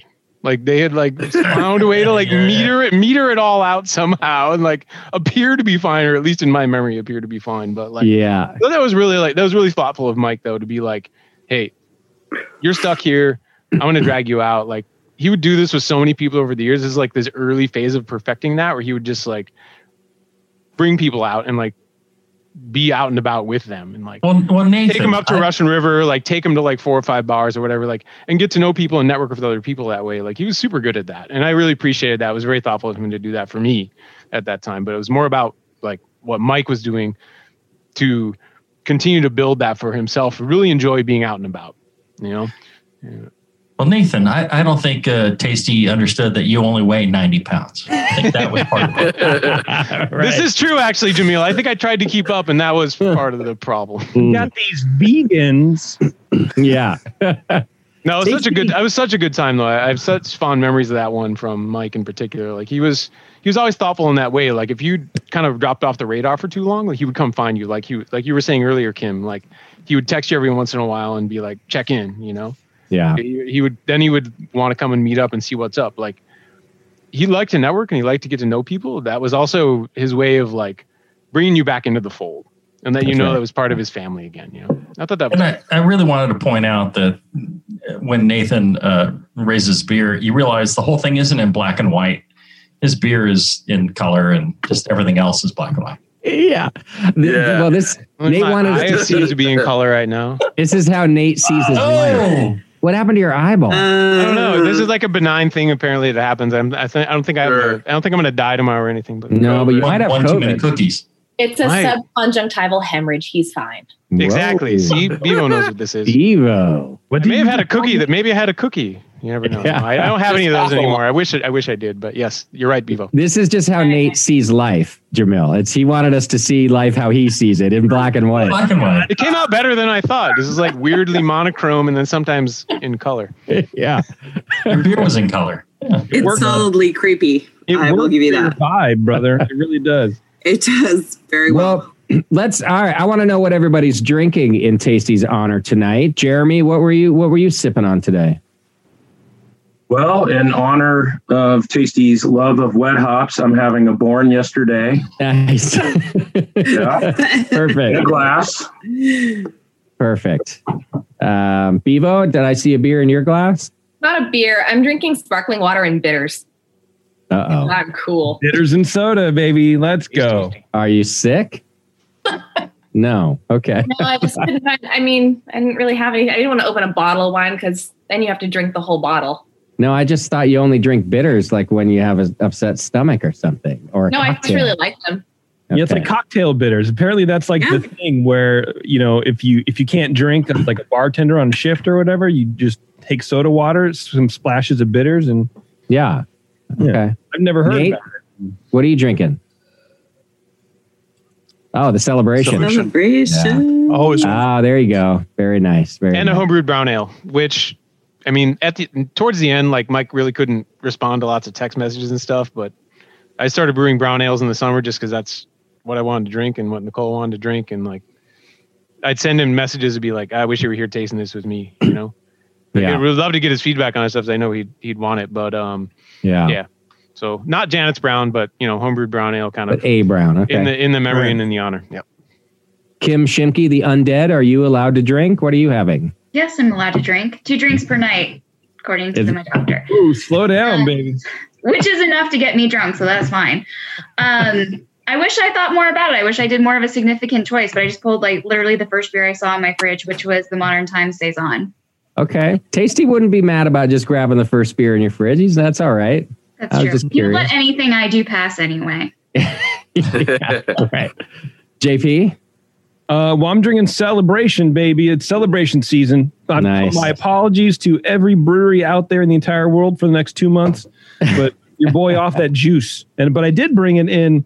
Uh, you know, I brought I had one in my glass, and I brought one in this uh, the very cool Lagunitas uh, brown paper cozy koozie Nice. thing or whatever. So, uh, you know, How I- beautiful. I summoned Jeremy with my mojo. The the celebration is tasting great uh, this year. It tastes great every year, but uh, I yeah I had it this year too. It's just uh, it's just spectacular. So good. And Yeah. I made a Can You Brew It appearance more than a couple times, I think. And Oh talked right, about- did you guys clone about that, one Jamil? Did, did did you nail it? We nailed everything, please. Yeah, of course. Arrogant bastard, I- I recall correctly. Yeah. Uh, Jamil's convinced they did. Tasty was convinced they didn't. Right. Yeah. No, no, no. That was arrogant bastard. Yeah, yeah. Yeah. That, no, that's what I was saying. Yeah, that's what Yeah. JP said was arrogant. Yeah. Mitch was he was like, yeah, I gotta admit that was seriously close, and I think uh, Tasty just wanted to keep doing it again and again, and that's why he said no. Because five of the six of us all go like, yeah, I don't taste Right. it between these two beers. Well, Yeah. he's dead now, so it's cloned. yeah, his vote is gone. Not too soon. I'm okay with that one, Jay Z. Uh, what are you drinking tonight, Jay Z? Uh, first off, I think bitters has up to forty percent alcohol, uh, eighty proof. Oh, Yeah, but if you if you mix it, it's like it's like five. It- like five it's only like a ten percent ABV beer. right. Okay. Yeah. Five dashes like a ain't going without the alcohol. I'm just saying. No. No. Uh, I'm having our uh, Heretic California IPA, which Tasty really loved. If it was Evil Three season, that's what I'd be drinking because he loved that beer. Okay. Loved that whole process. He did. Yeah. Teresa Pasuti. So I would have loved to make a Janet's Brown Ale because that was my first home brew, but uh, I'm drinking a Thirsty Pretzels because that's the closest thing I have to uh, that beer. Hang on So, a second. Hang on one Munich second. Dunkel. Hang on one Yeah. second. Your very first homebrew was Janet's Brown, Yes. and then you became a professional brewer, and now you're a Down host road. on the Brewing Network. I know. Wow! Look at your career. You're I know. making horrible decisions. it's going down. Whatever psychic you're going to this way, this way. Widen I your know, circle and of it- friends. And it's it's just beginning. Like, let's just see what happens in the next few Right. years. Like, Right. Oh my gosh. All right, we're keeping Teresa Yeah, out of the yeah. death pool, Jamil and JP. She's not allowed in the death pool. She's she need we need to help her trajectory go that way. Yeah, well, there's no women allowed in the death pool. I feel. Right. Is that what happened? Men only. Longer life expectancies. Because the It's woman a already real won thing. it, so that's why. That's true. Kim already won it. Yeah. Return from I- the dead. So she already won it. I already can won be it. in exactly. the death pool. Kim cannot be in the death pool. She already No, won it. Kim It's a new exempt death pool. death pool forever. He bounces. Yeah. She, died yeah, already. That's true. That's true. John Palmer, what are you drinking tonight? Um, I'm having this year's uh, Anchor Christmas Ale. Oh. And uh, so very nice. This is, it was donated to us by Anchor and uh, very tasty beer. I haven't had that beer in years. No, it's a classic choice for for John Palmer, which uh, uh, sort of lends credence to his vibe. I don't know. Yeah. It, it seems very fitting for you, Palmer, that you're drinking Anchor Christmas. Yeah. I, I yeah, I always like the old classics. I mean, Celebration is just my go-to beer. It is, you know, if, if people ask when people ask me what's my favorite beer, that's one I always name because uh, it, it it reminds me of my homebrew and Tasty's homebrew. You know, just that that clean, crisp, hoppy flavor. You know, So it's old school. It's old Yeah. school. Yeah. The hopping and malts. Shadow Centennial action. Yeah. Whenever, Mm. whenever, like through the uh, in, the in the fermenters, they go through and they kiss each fermenter. And that's how they, everything. Yeah, wouldn't. Jeremy, you can bring that if you want to Lagunitas. It's a it's a secret I'm going to give to you. It's, they just kiss the fermenters like on a daily basis. Yeah. Okay, we'll take you up on that. Yeah. Uh, and Doc, uh, what what you drinking? I started out. Uh, I Gin and brewed a, a shallow grave about a month ago, so I started drinking that. Nice. And I haven't brewed in a long time, and it turned out pretty well. Cool. Uh, that was good. Then I moved on to uh, Old Rasputin. Wow. Oh. and now I'm drinking an 805. I have a lot of things on tap right now. So That's the that's the come down beer for sure. All right. Well, I, I'm going to wrap us up here, um, and and everyone's gonna. You, you can feel free to to log off here when when we're done with our toast. Um, although those of you watching, I'm going to play our tasty tribute. Uh, as I mentioned at the beginning of the show, JP um, uh, put together a, uh, a string of clips uh, from Tasty, a, a little bit of a best of. Um, uh, Baron, it's called called what? I call it Tasty Fest. Tasty Fest. Okay, there we go.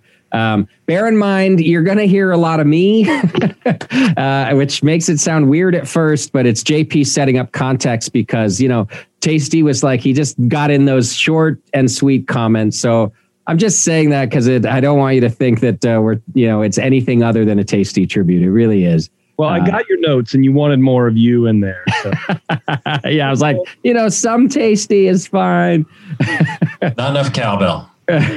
Uh, I also I also want to let listeners know, uh, especially you know those of you who are, are local to California, um, there w- we will put together kind of a public uh, memorial slash tribute to Tasty, and I had intended to do that as quickly as possible, um, even with with COVID.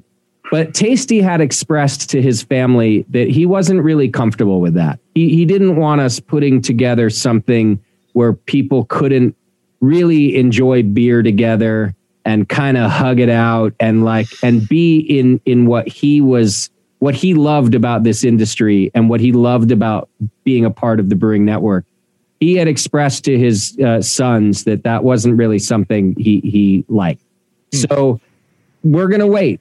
And I know that everybody kind of needs a way to grieve and that, and that memorials are a way to do that. But I also want to respect Tasty's wishes.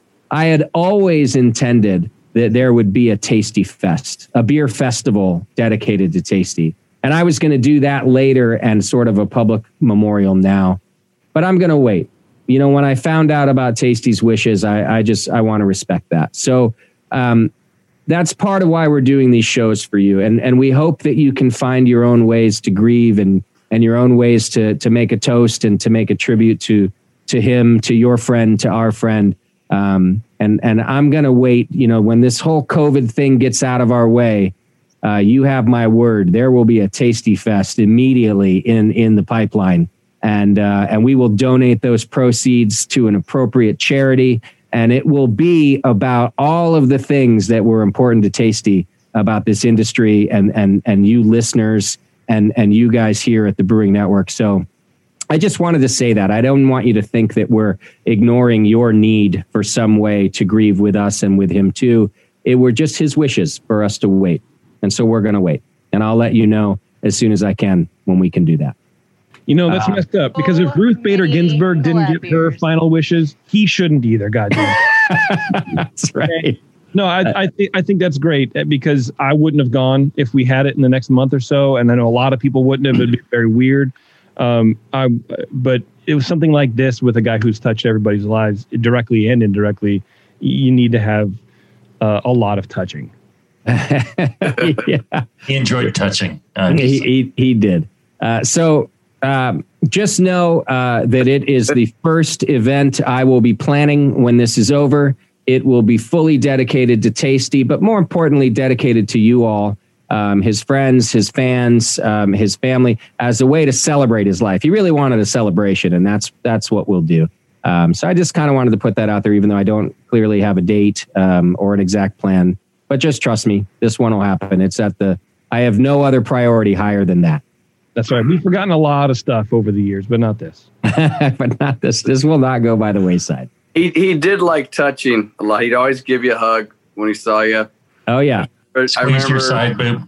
Yeah. Yeah. So I remember I got out of my car and he goes, Doc, and he comes over and gives me a big hug. And just then these two teenage boys were walking by. And they give us one of those looks. What is that? and he, and he looks right. I goes, What's the matter? You ain't never seen man love before? nice. Yeah.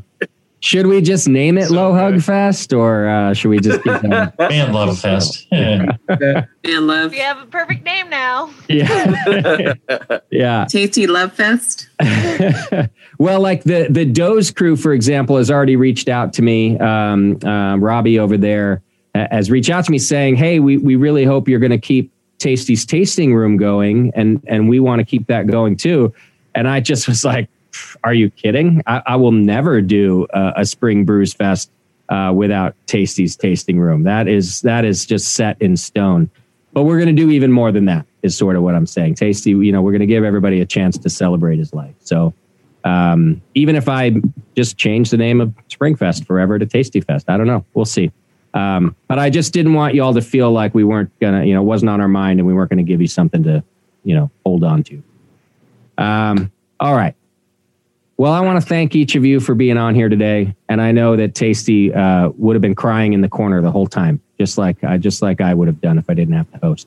Um, he appreciates each of you, and to his to his fans out there. I mean, as you've heard in countless stories tonight and on the on the last one, he just loved you guys, and um, you know I'm really proud that the Brewing Network gave him this outlet, and he and I'm and I'm proud of him uh, that he embraced it, and I just think it's the coolest thing uh, that he has this incredible legacy.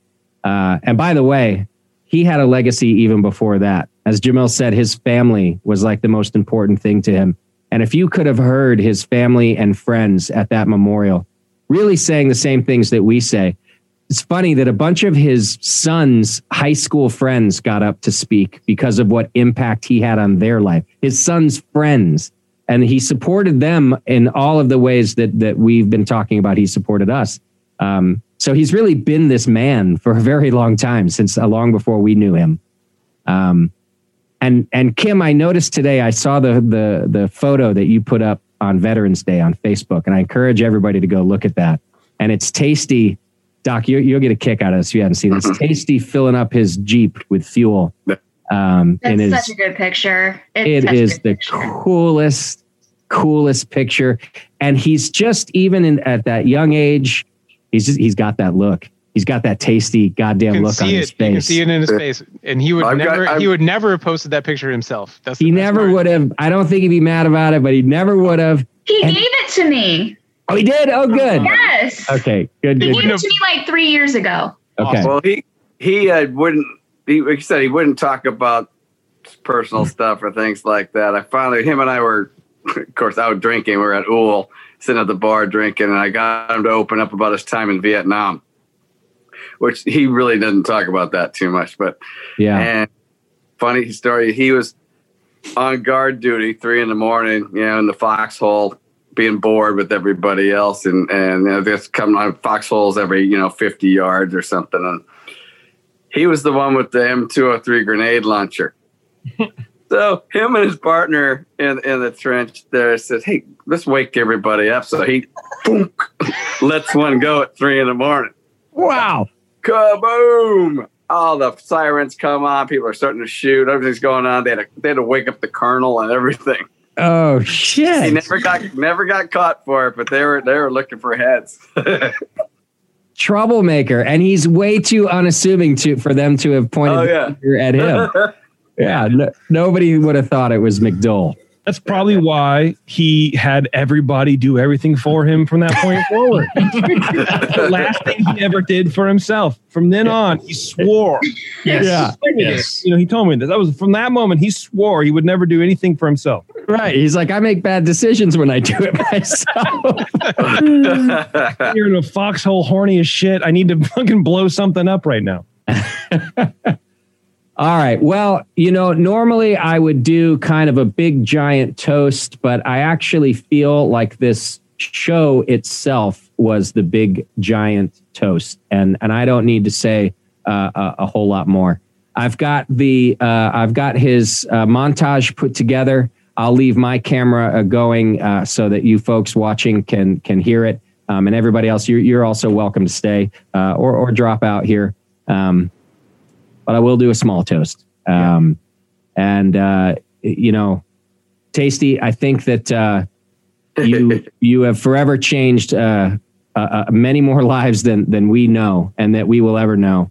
Uh, but you've absolutely changed ours. Uh, you have changed the trajectory of our lives, um, the way we think about life, the way we think about friendships, and definitely the way we think about beer. And I love you for it. And I want to say cheers to Tasty and thank you, just thank you for everything you've done for us. Cheers, brother. tasty. Cheers.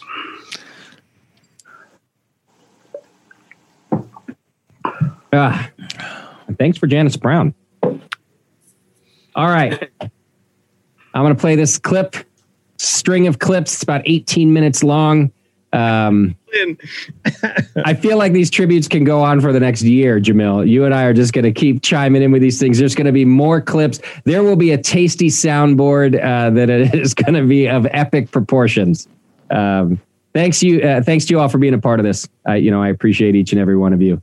And um, listeners, here you go. J- yeah, JP, you got something else? Yeah, I just want to give a, a shout out to uh, Peter Simons. I want to give a shout out to Susie, uh, to Brendan Abbott, to Neil Spake, uh, to Steve Thanos. These were all uh, listeners that reach out to me, and then I, in turn, in true tasty form, ask them to do work for me. Nice. So, Bev uh, helped out as well. So everybody contributed clips, which was very much a, a, a communal um, a communal thing. Although I did, you know, ninety percent of the work. Um, but yeah, so it was it was it was uh, everyone was really very happy to sit and listen to shows, and I got more comments on just the shows really than like than I did clips, which was a little annoying, but um, it was cool because it gave people an excuse to go back to like 2015, 2012, and listen to these shows. You know, it was uh, you know, it was really neat.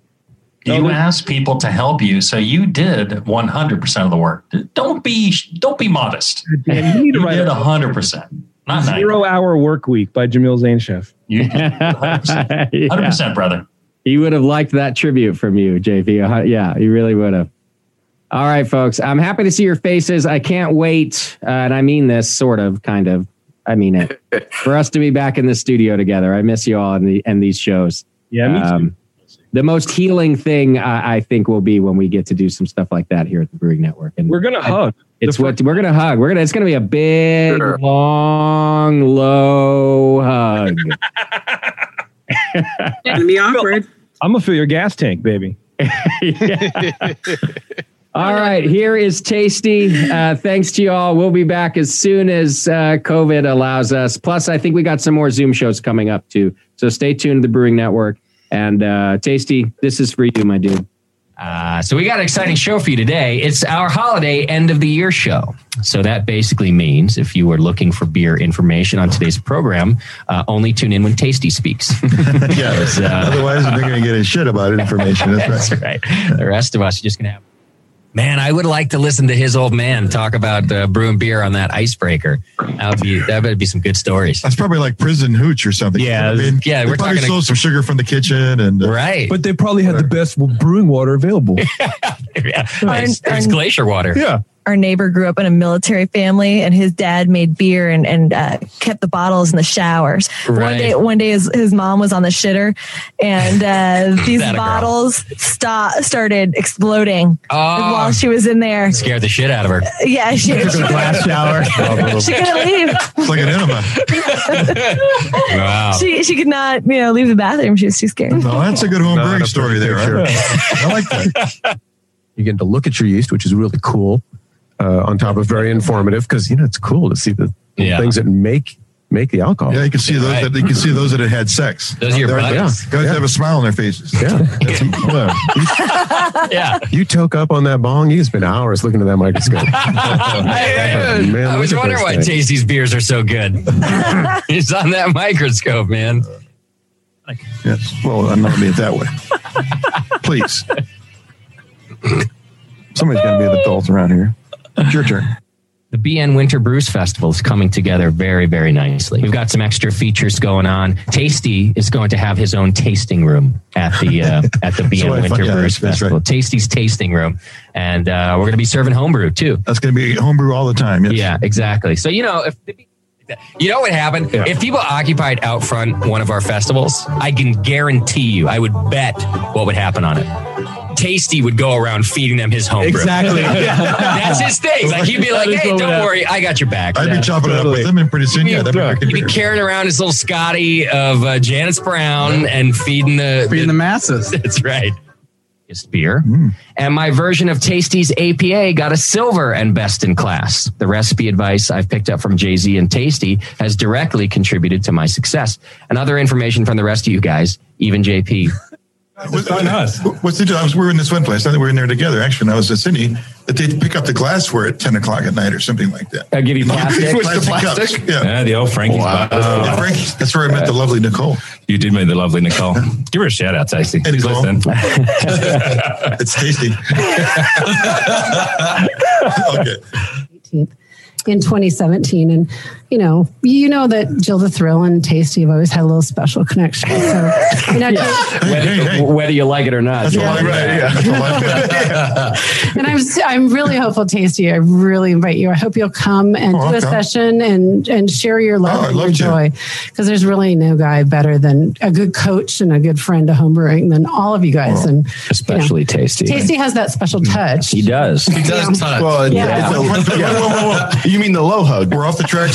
no no no remember it's the reach around under boob grab wow, that's a new move. More specific. Tasty. Uh, wait, did you just ask Tasty to speak at the event? I would be very Oh, grateful if he would yeah. come and, and uh, do a session. and- I, I could do that for sure. Would you do that? I'd be a We'd super. love to. I'd love to. I'd love to do that. Thank you, Casey. I What mean, are the all kidding dates? aside. It's- Dude, my lips are fucking numb. Oh, not good. But Mike's beer has consistent. Jamil wasn't even in. He wasn't even involved in brewing that. So how was I going to learn know anything? And he was just scuba diving or in some Yeah, shit. he had to wait for me. He was doing male prostitution or something. Right, right. He was good at that, but he's even better at this brewing Pays beer. bills. Second nominee for douche of the year, our very own Jamil Zainasheff. Now, why? Why am I uh, not Oh, clapping? I'm yeah. not clapping. Now, here's why. What's this about? What? Come on. I'll tell you. Jay Z went on to a certain uh, video uh, podcast or whatever the hell, a vlog, and uh, and gave, he gave the official release of his brewing company on another fucking show. Yeah, I forgot about that. that is a low blow. uh, think of the name. That But sheep over what is face. piking down to the dusty? Uh, that means you're going. You're dying. You know, Oh. you're gonna pass away. He piked off to the Dusties. Is literally a pike is to go or walk or you know travel, and the Dusties is uh, the graveyard. So hiking off to the Dusties is you're dying. over. Yeah. Yeah. Point point being, it was evolved enough where you could have a code language based off. Yeah, it, right? exactly. Yeah. So I want to make Tasty a T-shirt that says "Piking off to the Dusties." yeah. if you go, is that good? I'll listen to Jay Z go nuts anytime. Twice, man. I, in fact, the thing is. Uh, I hear that I hear that it's happened at competitions before too, kind of judging in the back room. And, you know, the judge is not staying on track, whatever. Did he flip out this week at all? Were you around, Tasty? Any uh, any NHC? Yeah, him and I had words. You guys, you guys fought together. Yeah, I had a stress shouting match with him. God damn it! And I didn't mic that. Oh, that would have been a doozy. What'd you guys fight about?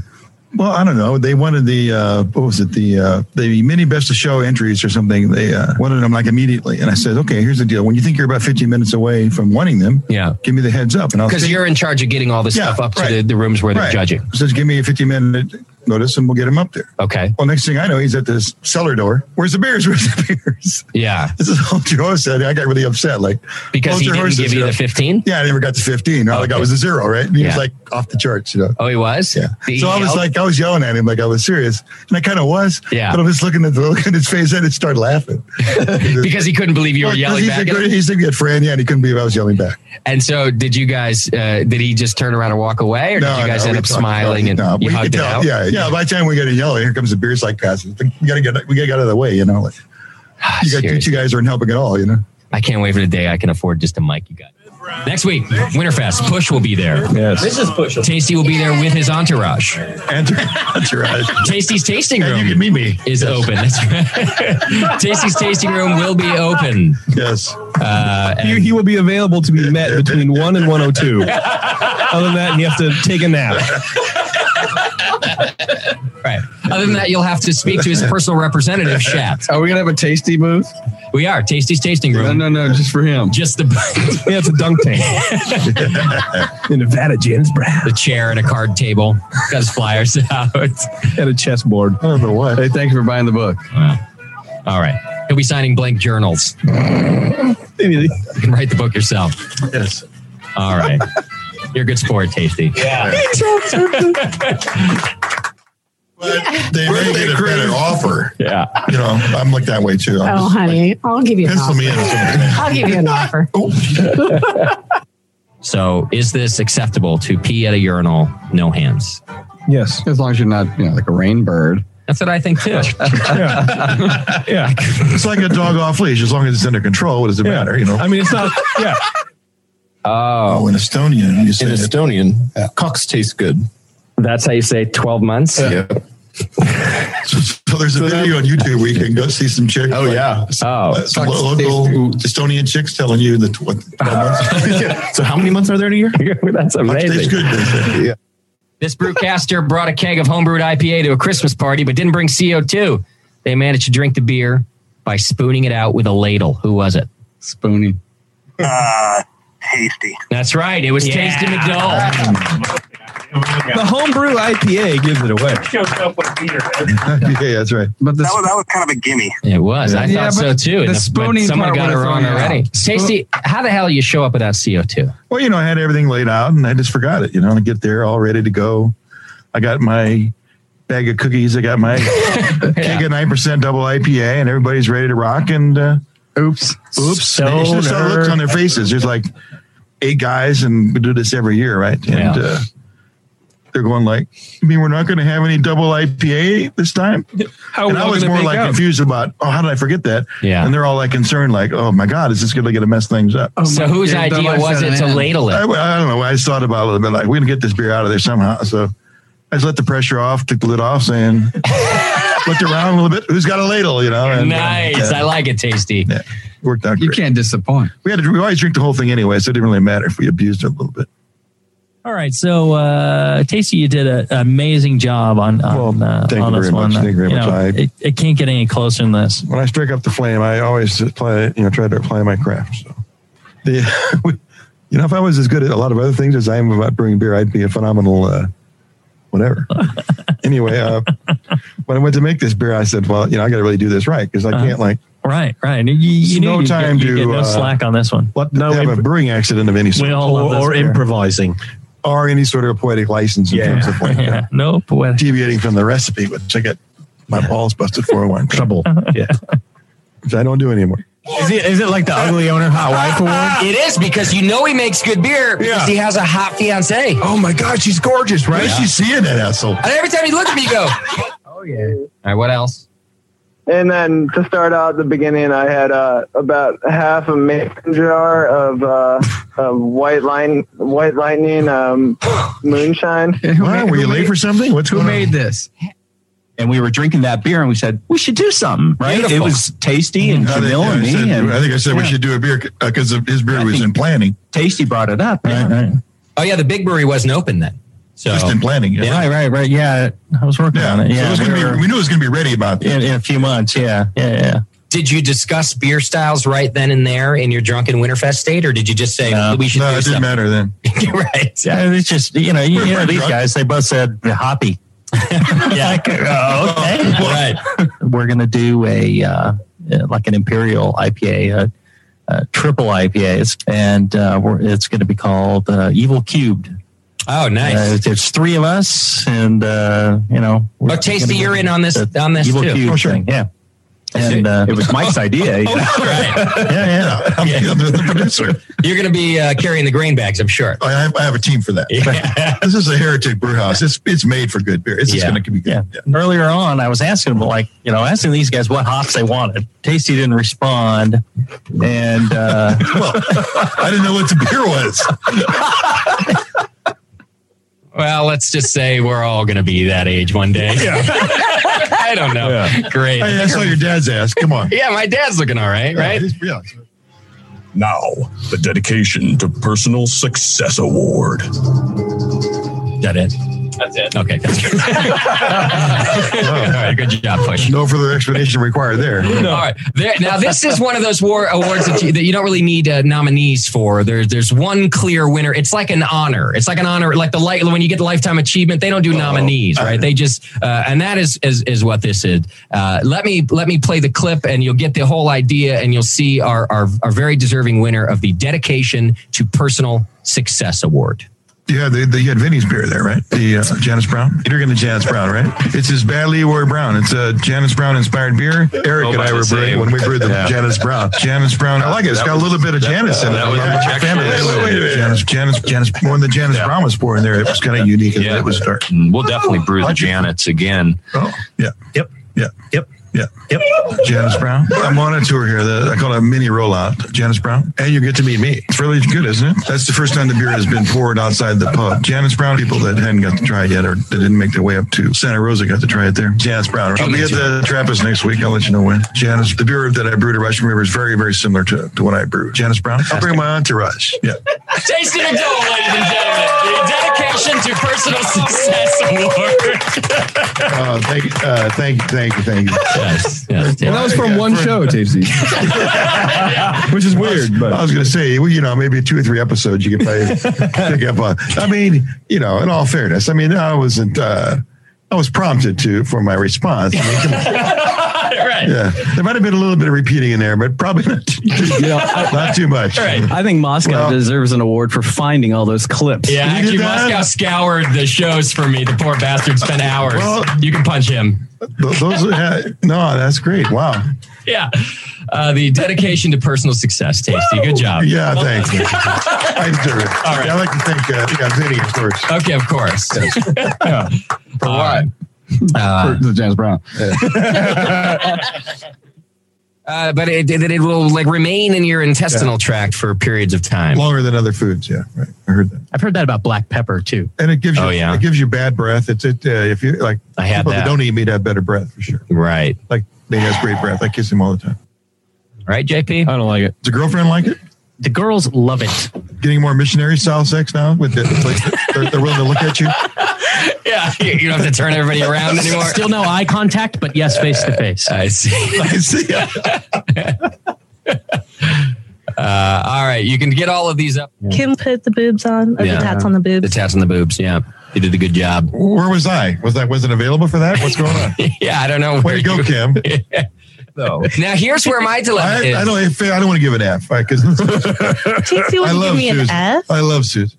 Uh, I- it'll come as no surprise that your fourth and final nominee Neither for the human. 2010 uh, Peer of the Year is uh, Janet's Brown from, No!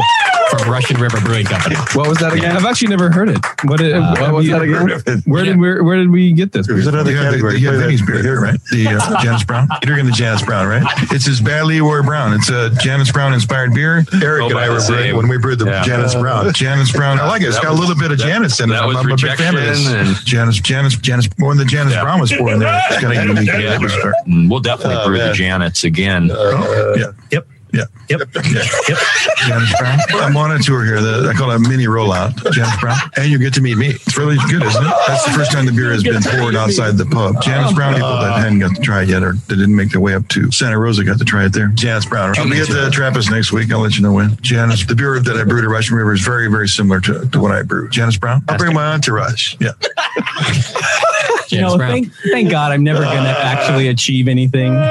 And someone's not going to get to poke, poke fun of me for something so awesome. I know. Well done, Tasty. What a bunch of dicks. Uh, Tasty You gets get- a, a great you get to achievement. see me and my entourage. Come on, come on. That's, not- rollout. that's really not me at all, but it's funny. But you it's said funny. it. Yeah, I did say it. I'm surprised we didn't. I'm surprised we in, in- didn't introduce the tumbler as the Janet's Brown inspired beer. Hey, wait a minute. Some people said it was. Oh, is that right? Well, Janet's Brown was the first brown ale ever invented, I got, so I got it would stand to reason. So not everybody's making a Janet's Brown. Right. Yeah, right.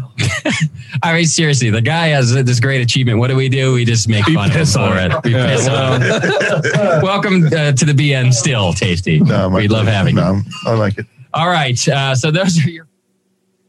I can tell you a story about how I developed the Janet's Brown Ale. I, I had no idea what I was doing, like in the mid '90s, right? I was, Right. I think I hadn't been to any homebrew club meetings. My only outside contact was uh, the, the homebrew supply store, More Beer, and uh, but I was trying to clone uh, commercial beer. I think it was uh, Full Sail Amber Ale. I had no idea what I was doing. I didn't even know that they were using English yeast. So I started to like, well, it's got some dark malt, so I'll get you know.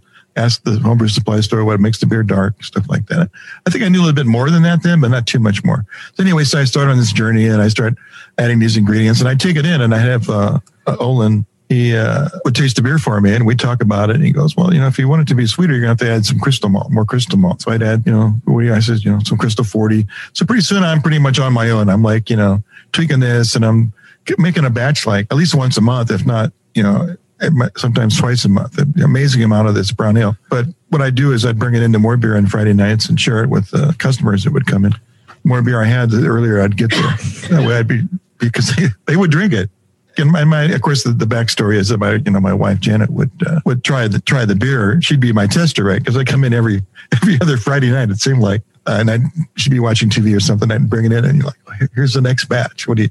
And I'd always have a, a glass of the uh, previous batch too, because there was always some reason to change it, right? So we would drink it, and of course, you know, again, I was sort of like in a vacuum, and uh, you know, we go like, oh yeah, I think it's getting better, it's getting worse, or it's uh, it's not as dark as it was before. We need to add more of this or that. So anyway, that's sort of that's uh, wasn't like through any scientific or I didn't have like uh, any any good book from like Ray Daniels has in terms of how to design a beer. I was just kind of like wandering around, and I ended up basically with a recipe that's you know in some segment of of the the flavor wheel, if you will. People say it's a great recipe, and again, I have to say it's really it's just a piece of the wheel that you don't get to drink that often, and you miss it when you get it, you like it. It's not, you could change that recipe quite a bit and make it better, I'm sure. It's just happens to come out that a lot of people learn about it through my own, you know, accomplishments. But the Brewing Network obviously had a lot to do with that too. Russian River and all this other stuff. And that, ladies and gentlemen, is your tasty tribute.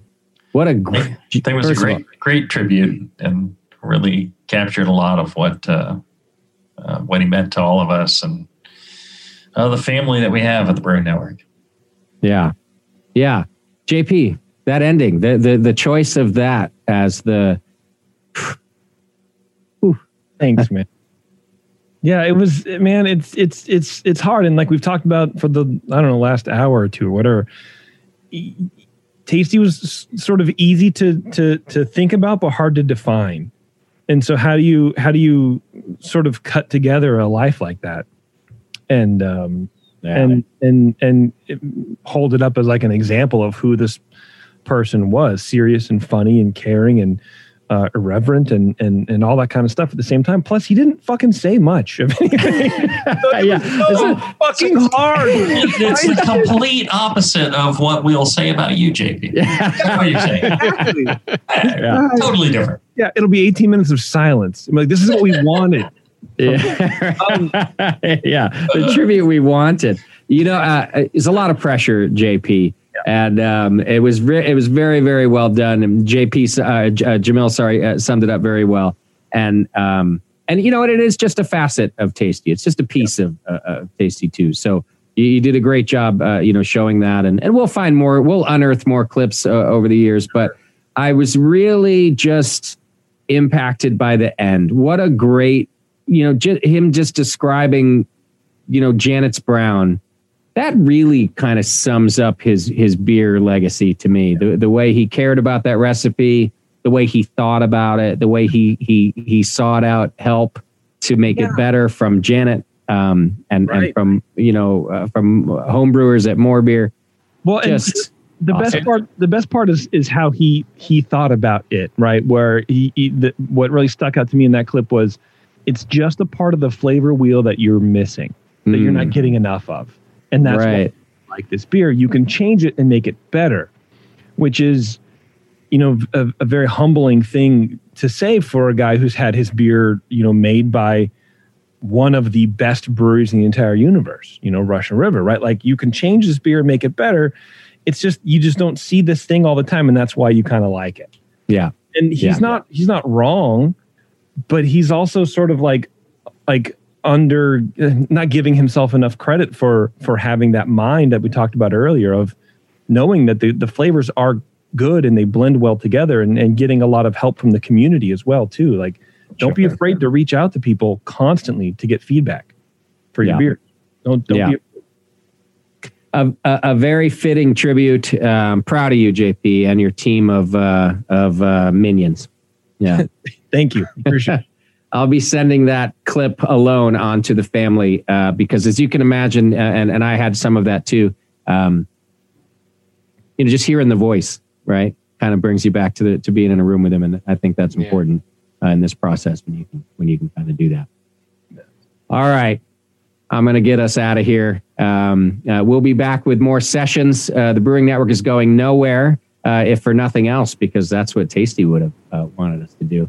So we'll be back with more fun and more antics and more interviews and more knowledge. Uh, just you know, stick with us. And again, you know, thanks to Tasty. Uh, thanks to each of you for doing the show. Cheers again. Our pleasure. Okay, y'all. Yeah. Cheers.